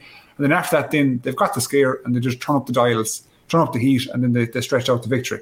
Um, that's the way I kind of see the game going. I can't see them racing in like and hitting as hard as they've, they've hit against Limerick. I, I can't see a situation there because I just I don't think the game warrants it. You know, I don't think they they themselves and you can say it. This can be discussed in the dressing room. This can be mentioned by management teams. This is coming down the tracks. We want this off you. We want the insatiable desire. We want the aggression, just like you gave, you gave against Limerick.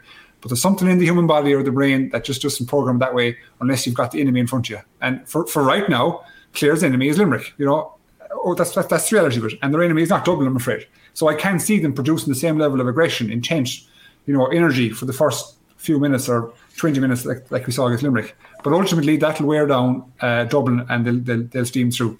So uh, it still doesn't change anything, Will. I just think it'll be a different, different type of performance. It'll be a different type of emotion performance, and it'll be one. It'll be more of a what I would class as a workman-like performance. Just getting through it, getting the eight, and uh, I'm afraid moving on. Yeah, championship meetings between these two teams fairly rare as well. Dublin beat Clare in an All Ireland final at the tail end of the 19th century, but for recent memory, uh, Clare won in the championship in 2012. Hey, look, did hurling hurling existed back then as well? I know, 19th century. Okay. Yeah, yeah. Um, I think I think it was 1896 or 97 from memory, and Who then Dublin. Oh, who knows? I'm sure. I'm sure it was one of your Galway lads who were refing it, no doubt.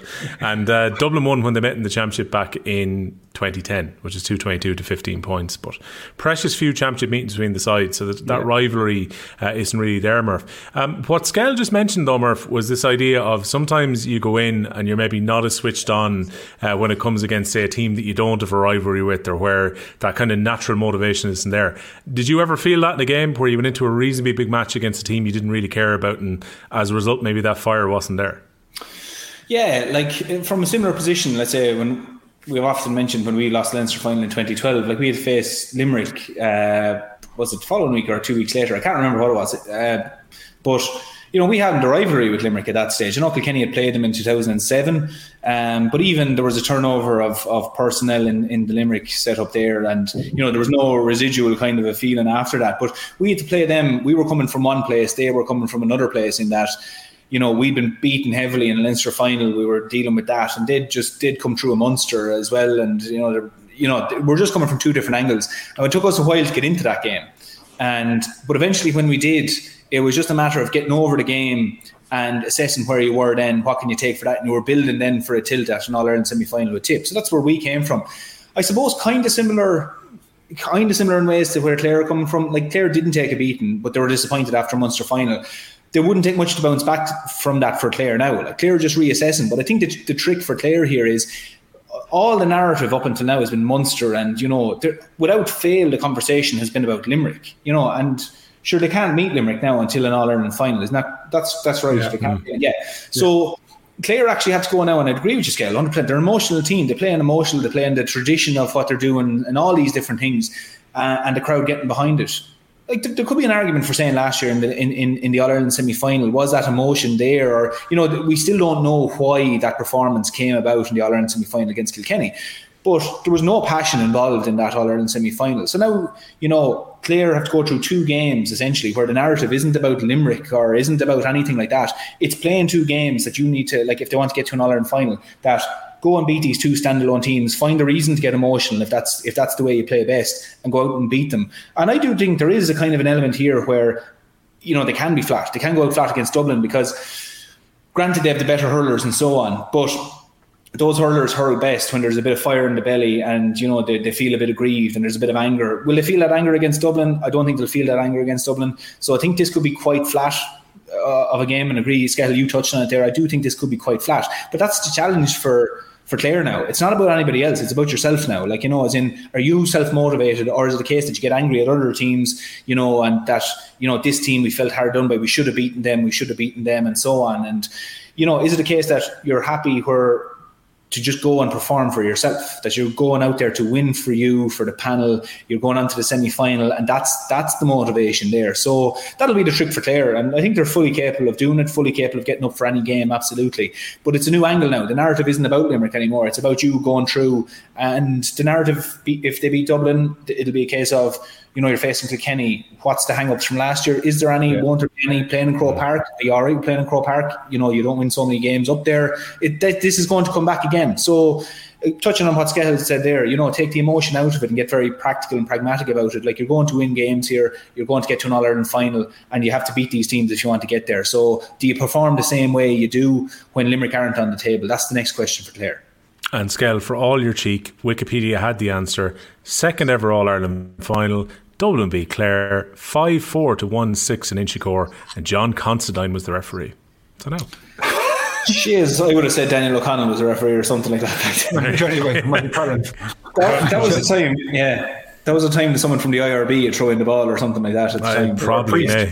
The game, yeah, the game was played at three, three in the morning under under candlelight or something like they weren't allowed to play it or something. Yeah, yeah. There you go. Well, it wasn't. Uh, yeah, it wasn't until 1895 that they went to Jones's Road to play games, which is now obviously Croke Park at this stage. So yeah. you had Birr for the first one, then Inchicore, was in Drumcondra for three years in a row, played in the Phoenix Park then, and then Jeez. back to Drumcondra for one more, and then they went to Croke Park after that. Now, there's a few others. They went to Dungarvan and to Cork and Carrick-on-Suir, and it moved around a little bit before it went back to Croke Park again. But uh, that's your early hurling history for you for today. Yeah. And a random one, then Harry Boland refereed one of the games. Michael Collins is kind of left hand man. He refereed the Leinster final, and I think he hurled the Leinster final as well, but he refereed one of them, all right. So there was kind of. Uh, we're getting well into the history here now. We're out doing Don Logue again with he went to World War Two. We're going to the we're going uh, right back to the. But see, it's it's far more interesting Murph before World War Two. Like Kerry winning a hurling All Ireland before they won a football All Ireland. Kerry yeah. won the fourth ever final. So back when yeah. Wexford were the kind of unlucky losers back then as well. So we'll we'll get a hurling historian on for one of the shows. We'll do a, a random one at some point. Uh, James Murphy was in contact as well, Skell. I think he made an interesting point. This was when we were in the waiting stage this afternoon to see where the fixtures were going to be, and he was saying that if Clare had an option would Croke Park be a good choice to have played the quarter final in? Because the hurlers have only hurled there a handful of times since 2013, haven't won there since the All Ireland final that year. And he was saying if they're going to go back there to play against Kilkenny and potentially play an All Ireland final there, that if the option had been there, Croke Park would have probably been the perfect venue for Clare to hurl in. Yeah, it's, it's a very good shout, and um, I remember like just if, if you take this on, on a personal level, I remember a few, few, years ago, could be 10, 15 years ago, we at home, let's say, we used to have this this this mental blockade. We're playing playing in Loughrea. We hadn't won a game in Loughrea uh, in senior for it could have been six, seven years, and all the time we we performed bad, and like all it was was just a mental block. That's all it was. And once once we got over the first game, it just it took off. I think we've won probably ninety percent of our games there now. But the fact of the matter is, it was it was nothing physical. It was nothing, you know, in your preparation. It was just all in the mind. That's all, that's all it was. So if you uh, take this game now and say, right, let's clear the clear players, and like I'm not talking about all the clear players. I'm just talking about all it takes is maybe one or two, or even someone in the management or, or supporters that, oh shit, we're going back to to Croke Park. It's been ten years. We're playing a, a team that decimated us last year. That, that that that the fact that you're actually having that conversation is an issue. You know what I mean? Whereas I think there's, there's probably there's there's something in what, what that that man has said. Go back to Dublin theoretically take care of business. Now that voodoo is gone, it's, it's, out, it's finished, and you move on to the next one. So it would have been a bad shout if the option was available. I doubt it was though. I can't I can't see it being available when you consider. Um, you know, bringing three teams up versus one team down. I can't. But if, if the option was there, I would have taken it from a Clare perspective. Certainly, if I was a Clare player or Clare management, I would just like to go take care of business, get it done, and this thing just just start afresh for two weeks' time with the cats coming down the road. Hmm. Then it's not even a conversation either. That's the thing. No one can turn around and say, "Ooh, Clare's record isn't great since 2013." Because you're saying, "Well, they just won there a couple of weeks ago uh, before they go into a semi-final." So. Well, you've just said it. Like Murph just said the narrative when he spoke about Limerick, and he's right. But if you if you play that game and win it, you've just taken that out of people's conversation. You've completely taken it, and it's gone. And now all it becomes is, is just the performance. It's just Clare versus Limerick. And what will happen then invariably is that people will focus on Clare's good performances this year versus what mm. they, they produced last year. Granted, that will become part of the topic because it's just the nature of the way people are, and they're comparing the two teams and the, and the fixture itself. But yeah, if, if that game was available and you go take care of business, you just rule out a whole different avenue that people can come at you, and it's gone. But right. alas, not to be. So, so this time next week, we're going to be talking about Clare how in one in ten years. Big issue for Clare. well, leave it to you, Murph. Yeah, what would you have done, Murph? If the choice had been there, would that have been a good option for them? Oh, I agree with Skell. Uh, from a player, from a management, I'd say from anyone on the panel with Clare, um, I think you'd, you'd love to go up and rehearse basically for your All Ireland semi final. Is not to sound disrespectful to Dublin or anything like that, but like there is a huge part to be played in the full day that surrounds playing a game, like in terms of getting that down, getting your routine down. Like they're going to jump on a bus there, if let's say, right, beat Dublin, you're, you're getting ready for an All Ireland semi final you're getting on a bus there, heading up to Croke Park. All that stuff is hugely important for getting players ready, you know, and, and, it's not to be dismissed either. And I think if, if the Clare supporters want were, were to be selfish for their team here in terms of, you know, I suppose, you know, allowing their team to do this, you would want the Clare team to actually play in Croke Park and play Dublin there because it's a great, it, like let's say the golden minute, it's a great dry run to go and actually play against um, Kilkenny because you can fine tune a few things. Like I remember we played we played G Scale up in Salthill. It was the time Ed Sheeran dug the pitch out of it. I think in 2018, I think it was. It was really, yeah. it was a scalding sunny day up in yeah. up in Salthill. Never saw that much sun in Salthill before. Usually, usually we play in the league or the Walsh Cup up there, and it's lashing rain. Yeah. It was roasting hot, and we completely got our preparations off because we arrived a little bit late. And then when we got to the hotel, they fucking had boiling soup and everything, and we were roasting. Now I know lads be listening to going, "What are you talking about?" We were absolutely wrecked. We were, we were drained from the sun getting into the dressing room. And from now on, I'm fairly sure Kilkenny stay up. Literally after that game, Kilkenny stay the night before in Galway after playing them in a round robin because the three hours on the bus, they're trying to get that right. And then suddenly you get stuck in Salthill traffic and you're you're half an hour behind now. And now you're racing to get through and you're rushing players. Players like to be relaxed. They like to be have a few bucks around. They like to have enough time, but not so much that you're hanging around. All these things are things that you have to cater for, not just going out and physically playing the match. So I think, yeah, look, I know in long-winded way about it. If Clare had an opportunity to go up here and play in Croke Park, absolutely. You played in the Gaelic grounds enough this year, lads. Go up to Croke Park, play a game there, get the mental side of it out of the way, get the preparation side of it out of the way, and it would stand to you more than playing in the Gaelic grounds. I fully believe. Well, Skell, I didn't have to deep into or dip into ancient history even for the rivalry between Galway and Tipperary because quite a few meetings in Championship and in the business end of Championship over the last decade. So you'd be delighted to know Galway have won three of the last four meetings between the teams, including the last time They met in Limerick, which is the quarter final in 2020. Also in the semi final in 2017 and the 2015 semi final when the Yeah. teams met. Uh, we get to talk about the Canning uh, glory point and all that. Uh, Tip did win the 2016 semi final at Croke Park, the qualifier at Semple Stadium in 2014, and the quarter final back at Croke Park. So it's a pretty even share over the last 13 years. But um, Galway have had the better of the meetings over the last six or seven years here, Skell, when you would have been heavily involved with the teams in those games. I- And I, I think it probably coincided too, Will, that they were probably both both counties uh, had had probably generational teams. I think probably that, through that phase, if you go through, you know, from 15, 16, all- in them years, I think uh, what the, the Galway team that was there was probably the best Galway team that was produced over the last 30, 30 odd years. And like that with, with Tipperary, the nucleus of that team wasn't just one or two people, it was seven or eight guys that we still see playing today. Noel McGrath, Seamus Callanan, Bonner, all these guys. So I just think it was a good rivalry that developed. And like personally speaking, I know I'm accused sometimes of speaking my mind too honestly, right? But Jesus, I like I have good friends at Tipperary, right?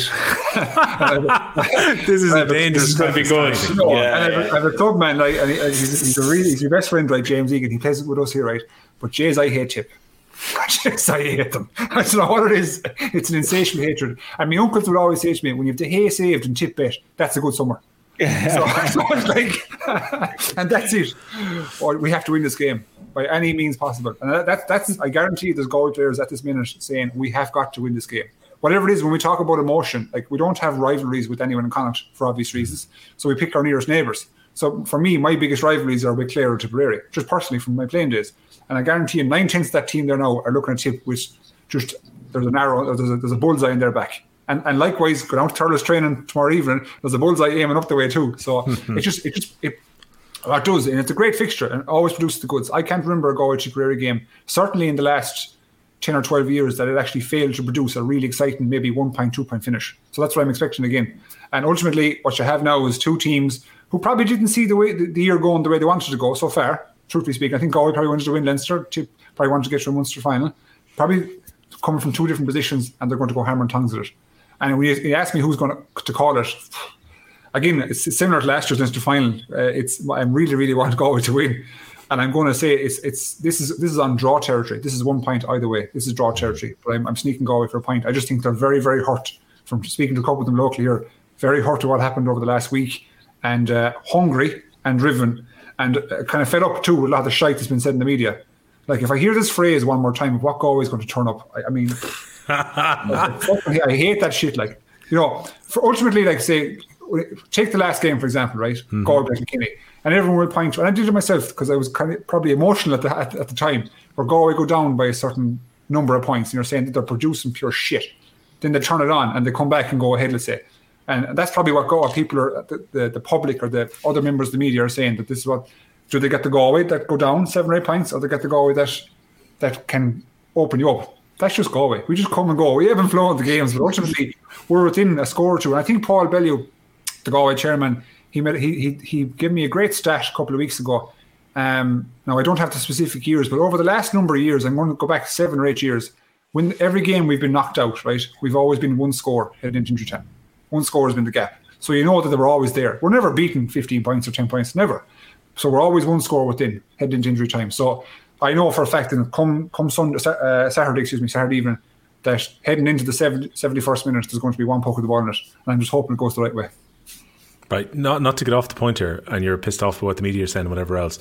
But is consistency not a genuine issue about Galway this year, though? I just think it's a popular topic. I just think if you're to associate any issues with a team, um, I just think at the minute it could be people will point to Clare being uh, overly emotional, saying the semi final last year. People will point to Limerick possibly with injuries and being the top dog taken down. People will point to Waterford and be the management.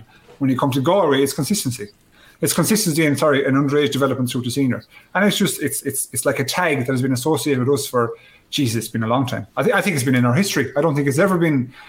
It wasn't developed recently. I think go back as far as 1989, 1990, when Cork is like you know it was a consistency when we came out after half time. I'd say that's when it started. You know what I mean?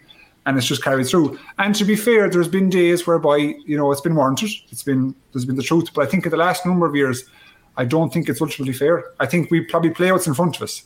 I think when you see us playing, probably playing the Dublin, where it's it's, it's hard to get into the psyche of a player at times. We don't exactly expect the same, I suppose, uh, our opposition. I mean that in a good way that you get against Kilkenny or get against Limerick, and maybe our our performance then mirrors that. When you put us out against a Limerick, a Kilkenny, we we produce a relatively good performance, and again, always within one score. So I get what they're saying. I just think it's a it's an easy one to pick on. It's an easy one to pick on. But again, that statistic that Paul Bellew told me was a fabulous statistic, and it kind of that probably paints a better picture of where Galway are at at business in the championships versus what people just say they're not consistent. So right, Murph. Let's pass the question over to you. Are Galway flaky then? Whoa, hi, hi, you're lining up now. You're fucking, you're, you're steering him in a direction now. You're steering him in a direction. I, I thought you were, I thought you were reacting because I didn't react quick enough to that question. I was like, Jesus, that was harsh. Like, I'm only breathing in here. um, uh, no, like, no. It's look, Galway aren't flaky. Like I, the one thing I have to look at from last weekend, right? It came down to that game could have went either way, and there was a feeling there, thirty seconds, a minute before the end, when Concannon got the last point, where I went, ah, this is Galway's now. And let's say the game ended there, Galway go out and people are really excited about Galway. They go, you know, geez, these lads are in a good place now. Henry has them taken over. Okay, grand, they had their few results, but geez, they're a dangerous team, aren't they? And they'll be pointing out all the great things to them. One, Killian Buckley poking that ball into the back of the net has changed all that. Like, it, like a break of a ball has changed the opinion of Galway.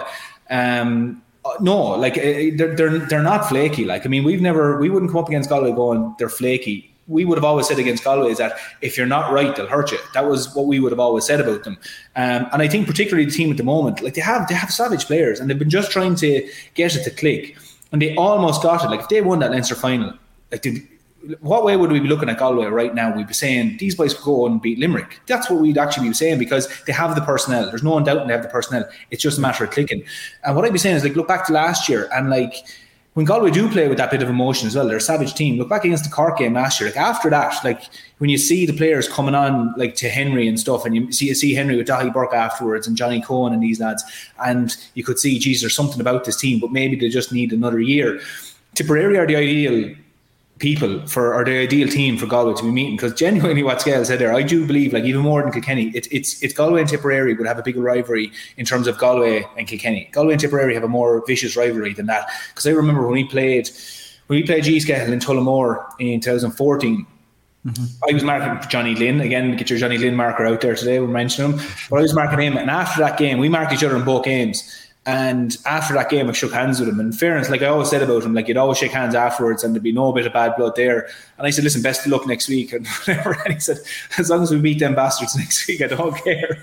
and I remember, it's like, Jesus Christ, the game's only over five seconds, and they knew they were playing Tipperary the following week. I'm fairly sure he can check that back. That is, that is the purest Johnny Glynn answer I've ever heard. and he wasn't, he wasn't even angry at me. He was there going, "Jesus, as long as we beat Tipperary, I don't care."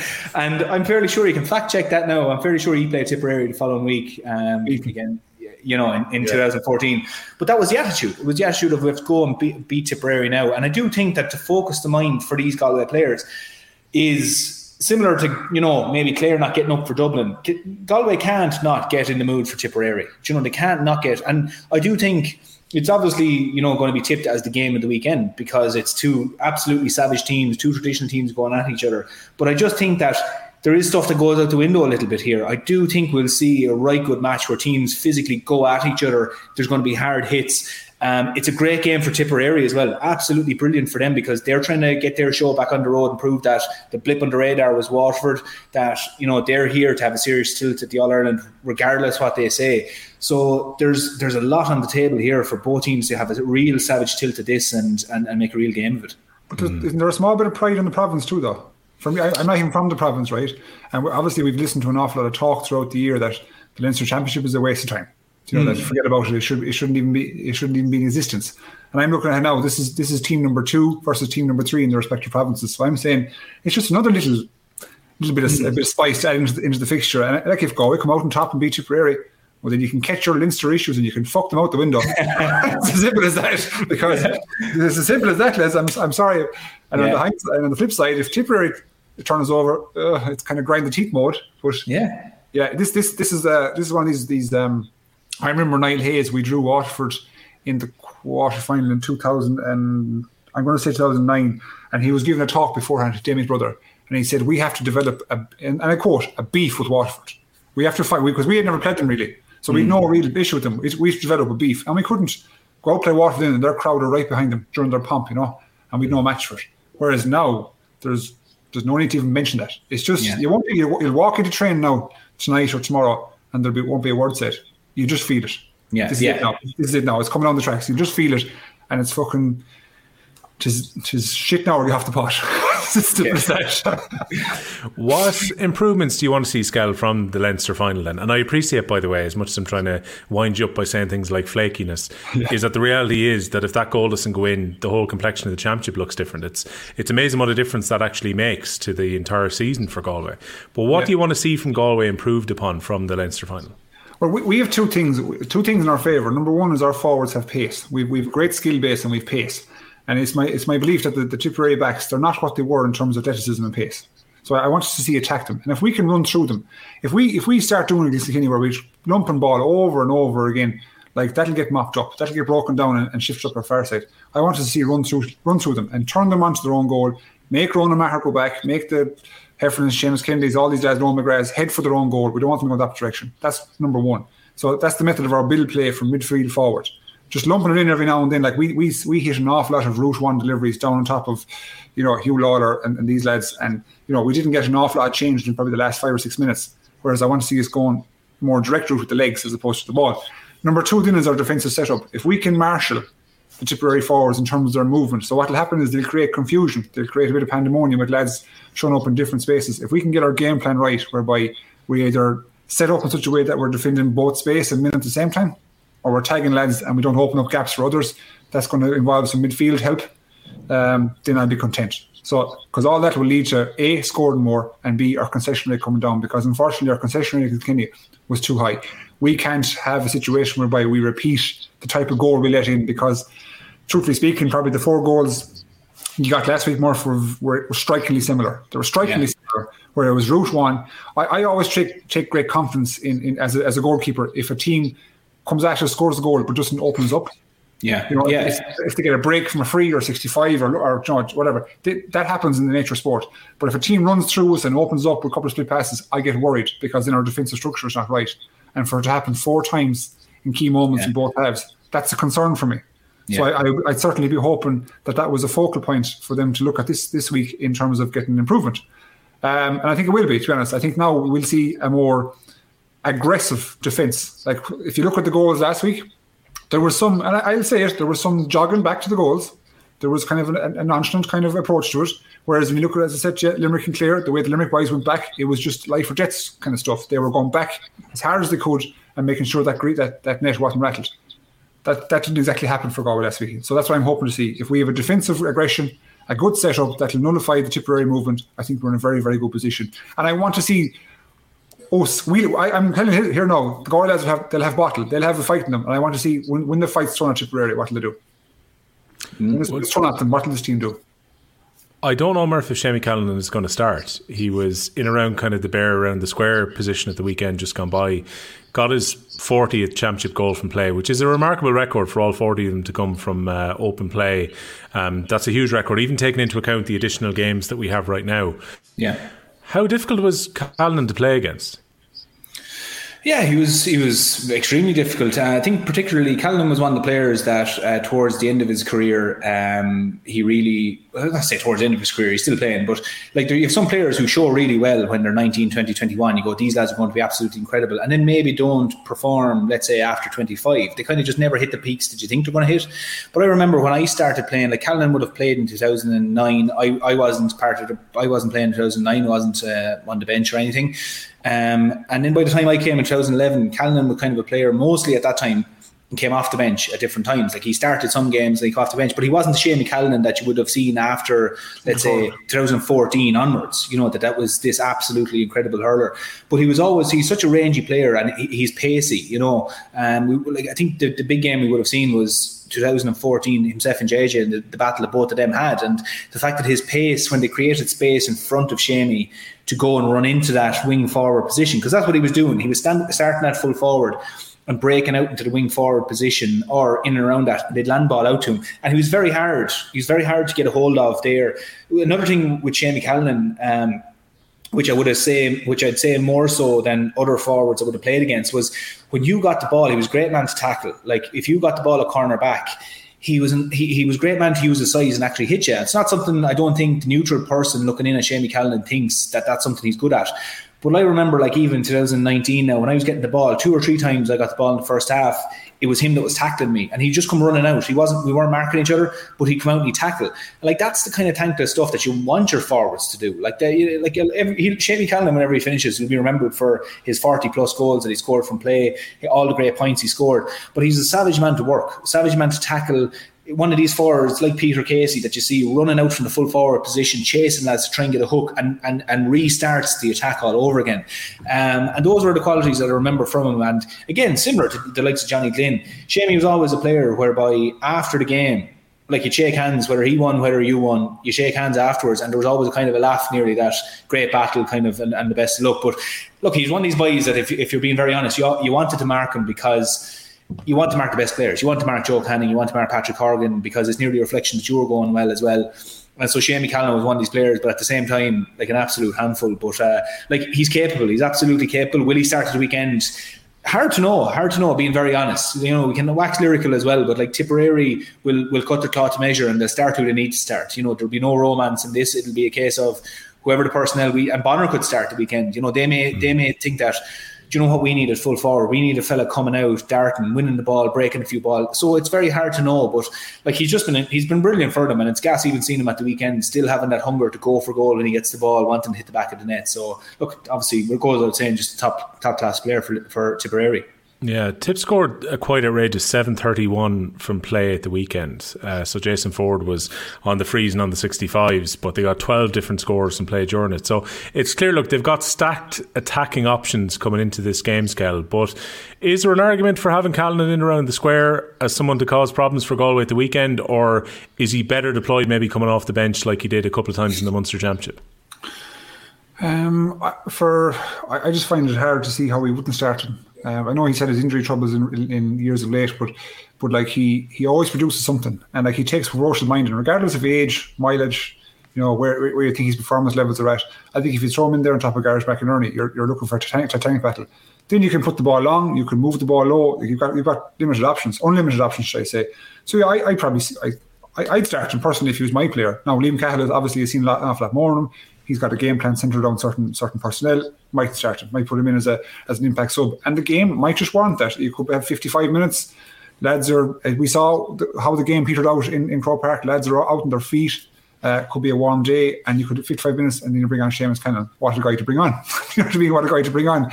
And so, like that could be it could be a number of things. It could be a crowd lifter. It could it, it could probably get some more energy into, into your team when you see a lad of his caliber coming on. So there's there's pros and cons to both options, but personally speaking, like I would always have someone like him of his caliber uh, starting. And again, like with Daithí Burke, we've seen how influential he's been at six. So just again, a little bolter out there. Does Bonner start at eleven?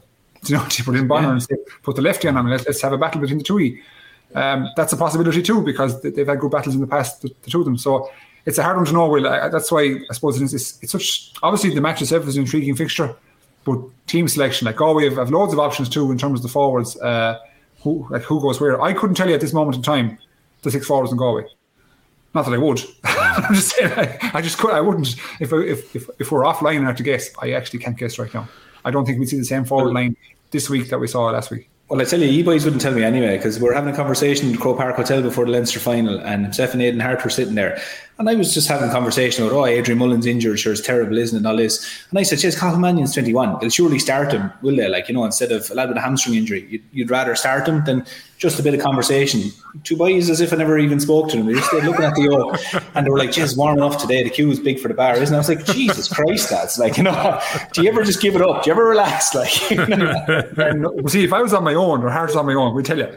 Tui, Tui just kind of rubbed your nose, just kind of had a look at this, yeah, and don't answer. As if you had this unspoken language, don't answer. Well, here, if I was on my own, I tell you, But what happened is if I, if I told you, Harte to turn to me then and say, What are you telling that for? Yeah, you're telling me. Fair enough, fair enough, yeah. I'd say, I'd say the same thing to him. If he said it to you, I'd say, Hey, shh, stop, don't be the way I that I had- I had to take up the question with Owen Lynch. I had to turn right to me and go, Jesus Christ, like the boys are the boys are wicked suspicious here. Tough crowd. What are your predictions then, lads? Um, I'll give you first shout, Murph, because I have feeling Skell might just go for Galway here. So who are you Yeah. picking? Tipper Galway 6.15 on Saturday. Ah, Phew, I- I'll be honest, I'm going to go with Tipperary on form of what I can see. But one point I was thinking was, Kel, stop rubbing your eyes, will you? Like, it's punditry. You're in this game long enough. Like, you, you get all, so angry when people don't say Galway. No, Like, but you what- said, you, you said on form, right? They were dog shite against Waterford. Fair- fair They point. were. And then they They racked up the largest score in quarter final history. Yeah, they the Uh, two days ago. Yeah, yeah. All right, right. Let me explain. Right, can you mute him or is he? No, What no, words have you? I, I enjoy his interactions. Go on. Nah, that's I'm too busy over here nailing my colours is- to the match. is- Okay? is I'll back in a outburst. second. Uh, no, actually, one point before I say about Tip and Galway, um, in, in terms of prediction, but even though I said Tip, uh, the one thing with Galway, I know this might be thinking too far ahead, or I might be maybe trying to be too positive with Galway. There's part of me that goes, if Galway wanted to go and win All Ireland, winning that game last weekend, would it have rectified any of the problems Galway had if they currently have? Like they were eight points down in the game against Kilkenny. You could come away from that game after winning it saying, geez, we're great, we're on the right track. Or maybe does a kick in the arse maybe stand you a bit more if you're going to an All Ireland final? Because if Galway go and win this game at the weekend, they're back into an All Ireland semi final, but they've now beaten a team who've drawn with Limerick this year. And, and Galway go to face Limerick then, having went down to the Gaelic grounds, beaten a Tipperary team, a serious Tipperary team, and now they have something that they wouldn't have had if they just won the Leinster final. They have a kick in the arse and they have a response. So, like, like I know a team sometimes can be maybe a bit too positive and look into things, but I genuinely think that if Galway are to win the All Ireland, I don't think they were winning it, winning the All Ireland, having won the Leinster final last weekend, the way the game was played. Like if they went out and they blew Kilkenny off the pitch, fantastic. That's better position. But they're down by eight points. They're, they have things to work on. They let in four goals where basically the team just ran at them. They have things to work on. If they go and beat Tipperary, I think that's a far better position to go into an All Ireland semi final in than having won the Leinster final, like the way they played the game. But in this, at the moment, it is finely balanced. But from what I've seen with how clinical Tipperary have been, and I'm, I'm going back as far as the league here, where Tipperary have went out and performed for Tipperary, not based off emotion or anything. They seem Liam Cahill has this great ability of getting a team to think very clearly, getting to be very clinical and go out and lads, we're racking up a score here. We're going to win for us. And when they've needed to be emotional, they've dialed that up. You know, when they played Limerick, when they played Cork, eh, particularly the Cork game, there's savage emotion in that, and they were hitting lads, and they were able to dial up and down the emotion as they needed it. And I just see Tipperary at the moment that maybe they're just showing that little bit more. Maybe there's just a small bit of a chink in Galway's armour from what we've seen in the Leinster final and against Dublin. That's all that I'm referencing at the moment. But I fully believe that Galway, Galway can absolutely go and win this game. They can go, and they're the team that could go and beat Tipperary. And like I said, if they do go and beat Tip, I fully believe they're in a better position to go and win All Ireland than they would have been if they won the Leinster final. It'd be all positive and they'd be off for four weeks, brilliant. But they've learned a lot more getting to a semi final by beating Lim- by beating Tipperary than having went out in bet Kilkenny. But look, at the moment, I'm going to lean towards and and Skehill, this isn't easy for me as a Kilkenny man to say leaning towards Tipperary, but I'm leaning towards Tipperary at the moment. Okay, now you can predict Galway. For some reason, I just think that your wife is there with a shotgun pointing at you. Absolutely. Very woman saying, Put it down. Put it down. No, no, no, no. Not like in fairness, though, Aideen, like she's been out in Kilkenny long enough now. There's like, yeah, she she she has time for Kilkenny as well. So, uh, but I don't know. I didn't ask her yet. She's get, she's nearly going to have a side project on this pod if we include her too much now. Like, need, like you know, your wife will have to come into this. Grace will have to come into this now as well. Like you know, so. but I'm going to go with Tipperary anyway for now. No, and I, but in fairness, everything you said, like if, if I was just to extract the Galway uh, part of me, it, there's logic in what you said. You know, and I, I'm very much like I'm very much evidence based, logic approach. I, I agree with everything you said. If we if we won the Leinster final, producing a good performance and winning by six points, I'd say we're on a good run here. Yeah. But the way we played in the Leinster final, which is kind of sort of topsy turvy, some excellent stuff, some poor stuff. And if we came through that, you'd say that we're, we're on a good roll. I agree with you. It would probably hide over the cracks, and some of the Yeah. cracks could be actually bigger than one- would think. So mm. I am content right now. If you asked me flipping seven days ago, I was going to rip the wall down, you know. But mm. alas, here I am. cool, calm, and collected, trying to approach this and say, yeah, we're going to win. We're going to beat Tip. We're going to beat Tip. I just think our forwards, I, I, for forwards get, get, get, clicking, and it's a big if. If we get clicking at all, like we're, we're uh, we can take them down. But like that, I, I say that one side of my mouth. The other side of my mouth, I'm saying we have to stop their forwards. Yeah. But again, that's the that's what I like. We, we I like being in a position here whereby we're talking about about two top level teams and we're trying to split hairs. It's very, very fine margins. We wouldn't want a situation whereby we've just discussed 20 minutes ago about Clare going to come through Dublin and there's no real excitement, there's no buzz. It's not- not- The fixture line is actually capturing the, the, the imagination of any neutral. Whereas this one, I think, will. Yeah. No, I'd agree. Uh, Colin Cunningham in context. Well, how can Offaly get over the hammering at the weekend? I how to get over it is go back and try and win the Joe McDonagh next year. It's as, it's as simple as that. Do you know, do you know my phrase I just said? I use a lot. Just get on with it. Get on with it. Don't looking back. Just get on with it. Like, just Yeah. get stronger, get faster, get better. That's it. Just get on with it. Yeah. And don't listen No, to look, I saw a few Offaly fans who were frustrated online, particularly after the way the last few weeks have gone, because yeah, it was understand to be quite a bit of excitement, and I saw some people even saying, you know, the self congratulations has been a bit too much from Offaly people who went out and lost the finals. I the first thing I said to you guys, remember when we were talking about them being in the finals, I said nothing's won yet. Like they've got two huge games coming up, and you know, it didn't happen for them in the two finals. Particularly the Joe McDonagh was a very difficult one to take because of the nature of the very, very late defeat that they took. But all Offaly can do now at this stage is to try and get as many of those under 20s that they have from the team this year that are still around, get them more experience and try and go on another run in the All Ireland under 20s. Get guys like Mitchell and Burke who've already got into the senior panel, get one or two more of them. Hopefully, Touchwood Oisín Kelly is back fit for next year and give the Joe McDonagh a right good assault because it's going to be very, very difficult with Kerry, especially with Laois coming down. I think Laois will get their house in order next year. I think Laois will be, probably be the team to beat in the Joe McDonagh Championship next year. That's awfully, that's all Offaly can do. At least they're in Division 1B this time as opposed to in Division 1A because last time they went up it was Limerick, Galway, Clare, a couple of hammerings taken along the way. It was very dispiriting. I don't see any reason why Offaly can't uh, give good games to Antrim and to Dublin next season and, you know, prep themselves for the championship. I think this Tipperary game will be long forgotten. And I think everyone knew going into that Tipperary game the Tip were going to win uh, by a distance, maybe not quite the 34 points they played out to be. Before we go, Skell, you did a bit of research, and I, I wouldn't want the research to go to waste before we leave. And I didn't want you to tell me before we come on air what this was about. You just said you were looking into Gaelic football at the weekend. So I'm intrigued as to where this is going to go. Do you just pull the string and it gets longer and longer Yeah. and longer? The notebook now- gets fuller and fuller. This is how it started. I look at. I, I have notes on my page here, and I don't even know which way I'm going to structure this. Lads, I haven't a clue. You haven't even indicated what this is about yet. Like, so I mean, No, it was. It, it was suppose. Um, now I didn't hear Dónal Óg's comments until today, right? But I, I actually got. I had this started probably on Friday. Just wondering, just being inquisitive as to where how many games are in hurling because we spoke about seven games being left. I was rightly corrected last week. Seven mm-hmm. games being left. We've obviously now got five. So in total, let's say when you take the Leinster Championship, Munster Championship, and all the knockout phases, the, the, the hurling championship would have 33 games total. Total. So that's all our senior games. And I'm talking about Liam McCarthy only. So please excuse me. I'm not talking mm-hmm. about the other divisions.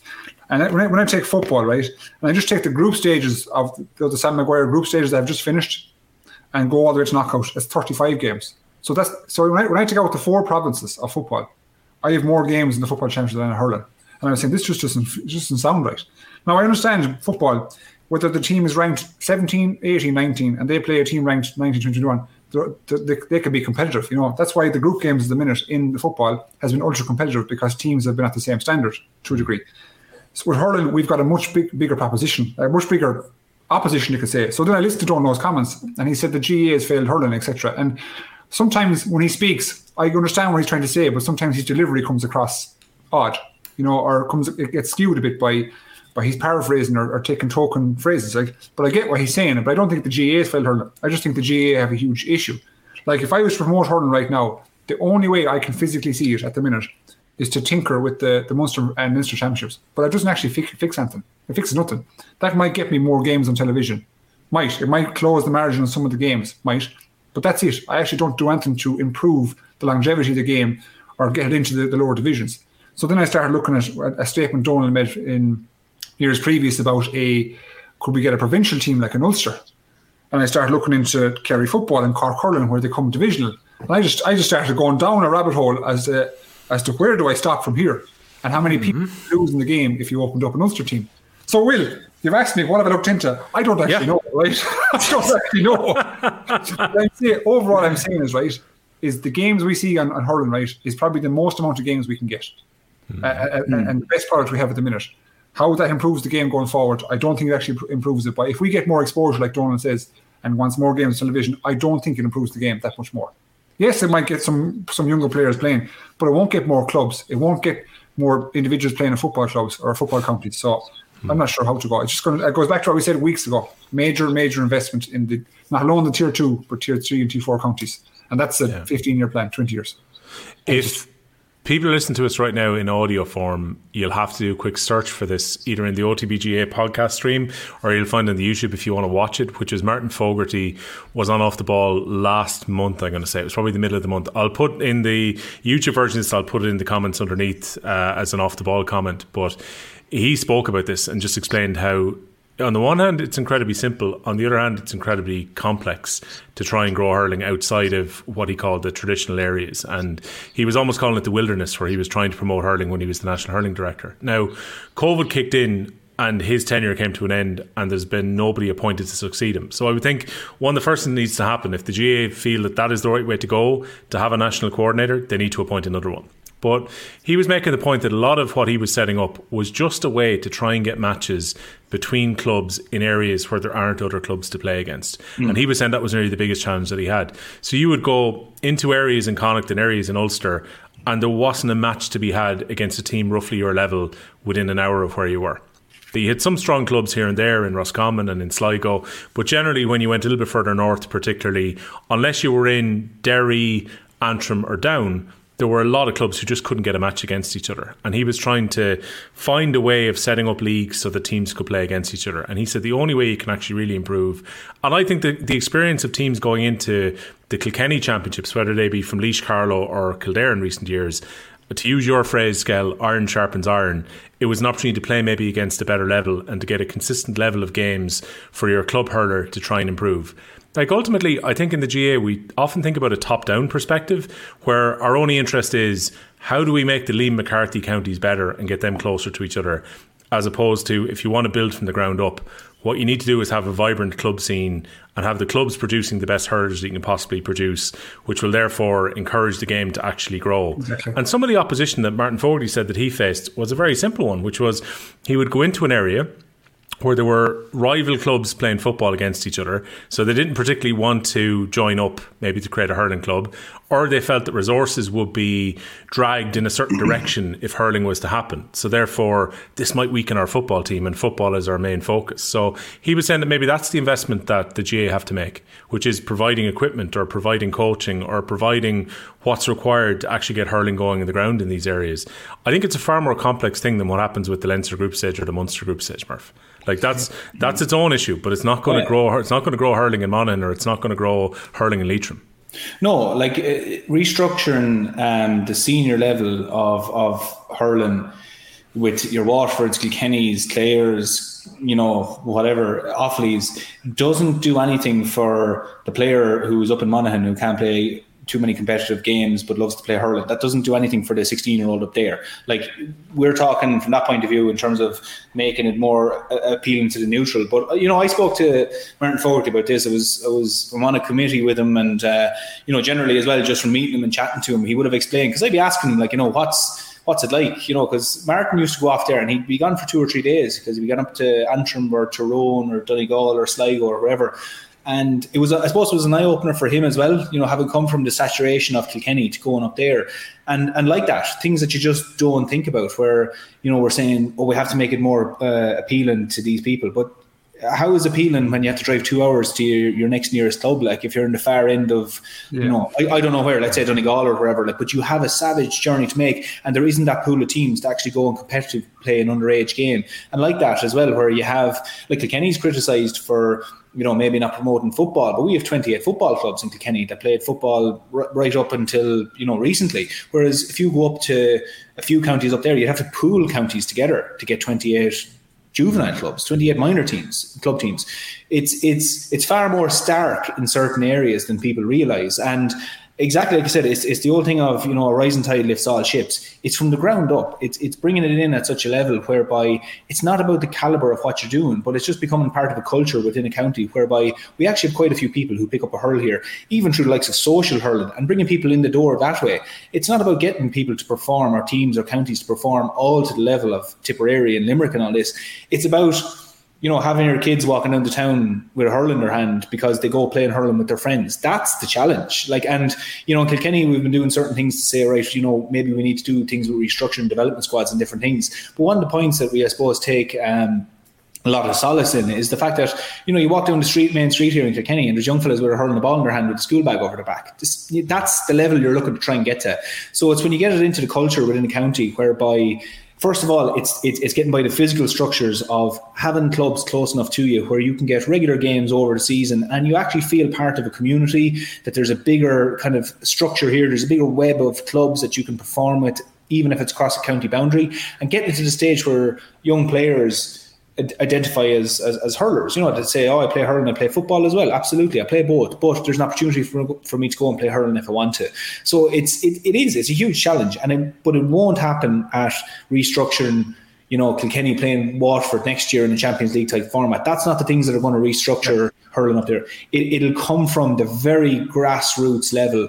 And again, I hold my hands up and saying that like uh, the GAA is making strides, and Nicky Brennan has has highlighted these different things at different times that they are making strides, and you can't just bash the GAA overhead with it. It's not as simple as certain things, and I do believe a starting point is obviously absolutely providing funding um, and, and, enormous levels of funding. But that has to come with a structure. You can't just throw money at it blindly and think that the money is going to sort these things. It, there's so many things, and it, it, it, look, this is a decade long project. Twenty years you're ta- or 10, 20 years you're talking. You know, so look, it's it's a conversation we'll continue to have. But the idea to think that it's just going to be a one size one, or one solution fixes all, it's not. There's a lot of things we need to do to, to bring so many more counties into the into the fray here.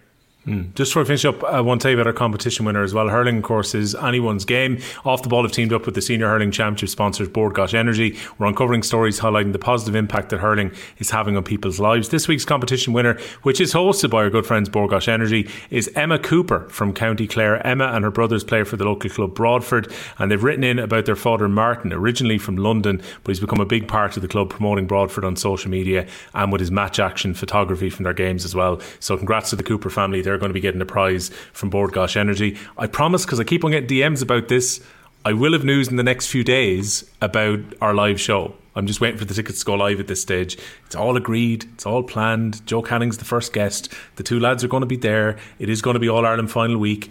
I don't mean to make it sound like a tease again, but I have to just wait until the tickets page is live before I can promote this. I'm sure myself and the two lads will be hawking tickets for probably the next three weeks uh, before we get ready for All Ireland final week for our big live road show. So uh, looking forward to that, but we will have details later in the week. We'll be back with the guys of the weekend. I'm sure we're all going to be watching on Saturday. Are, are we all going to the Gaelic grounds on Saturday, lads? Yeah, do you know? You're going. Yeah. Murph's going to be watching on TV. Let's see. Let's see what my watch from the comfort, the comfort of my living room. I'll see. I'll see. I'm, I'm half think I'm half thinking of going down just for the two games, but we'll see. That that might determine whether we do a live show or not this weekend. Maybe we could do Sunday though. Go on, Skell. You were about to cut across there. Sorry. Can you can you get us up in the high level seats up top there? Me and you. That's what we want now. Yeah. I'm yeah. Sure, I'm sure we could get them. Yeah. It's uh, Gaelic Grounds has got a fairly wide. Um, crow's nest, I think, as they call it. It's a uh, very high up uh, press box as well. It's a nice, nice setup now. I'll see. I'll see what I can do. Put it that way. You do that. Skell, if I don't see you beside JP McManus and Bill Murray now the weekend, I'll be snapping. Well, normally I'd say I'd fit right, I'd fit right in, but I don't think a, a farmer from East Galway would fit in with JP and Bill Murray. well, was this week last year that Bill Murray went to, I think, his first hurling game. So, yeah. could be Groundhog Day could well be back again. Right, lads, we'll chat a bit closer to the weekend. We'll release the details about what we're doing about the show. I think maybe we might do Sunday next week, though, off the back of the, the quarterfinals. I'm not putting pressure on you again, Skell, to be back in time because uh, I don't, I, I don't want you. I don't want you flying through the toll bridge again on Saturday to do a live show at nine o'clock or something like that. Saturday, yeah, Saturday, I might have to actually take JP's chopper. Sunday we've got league final in the evenings. I'm not sure it is. I don't know how things will pan out. I might have to write a sick note. Look, we'll, well, there you go. We'll, we'll, be in touch between now and then anyway. Lads, it's been a pleasure. Thanks a million. Sound lads. Good luck. OTB's The Hurling Pod. With Bord Gáis Energy. Hurling. It's anyone's game.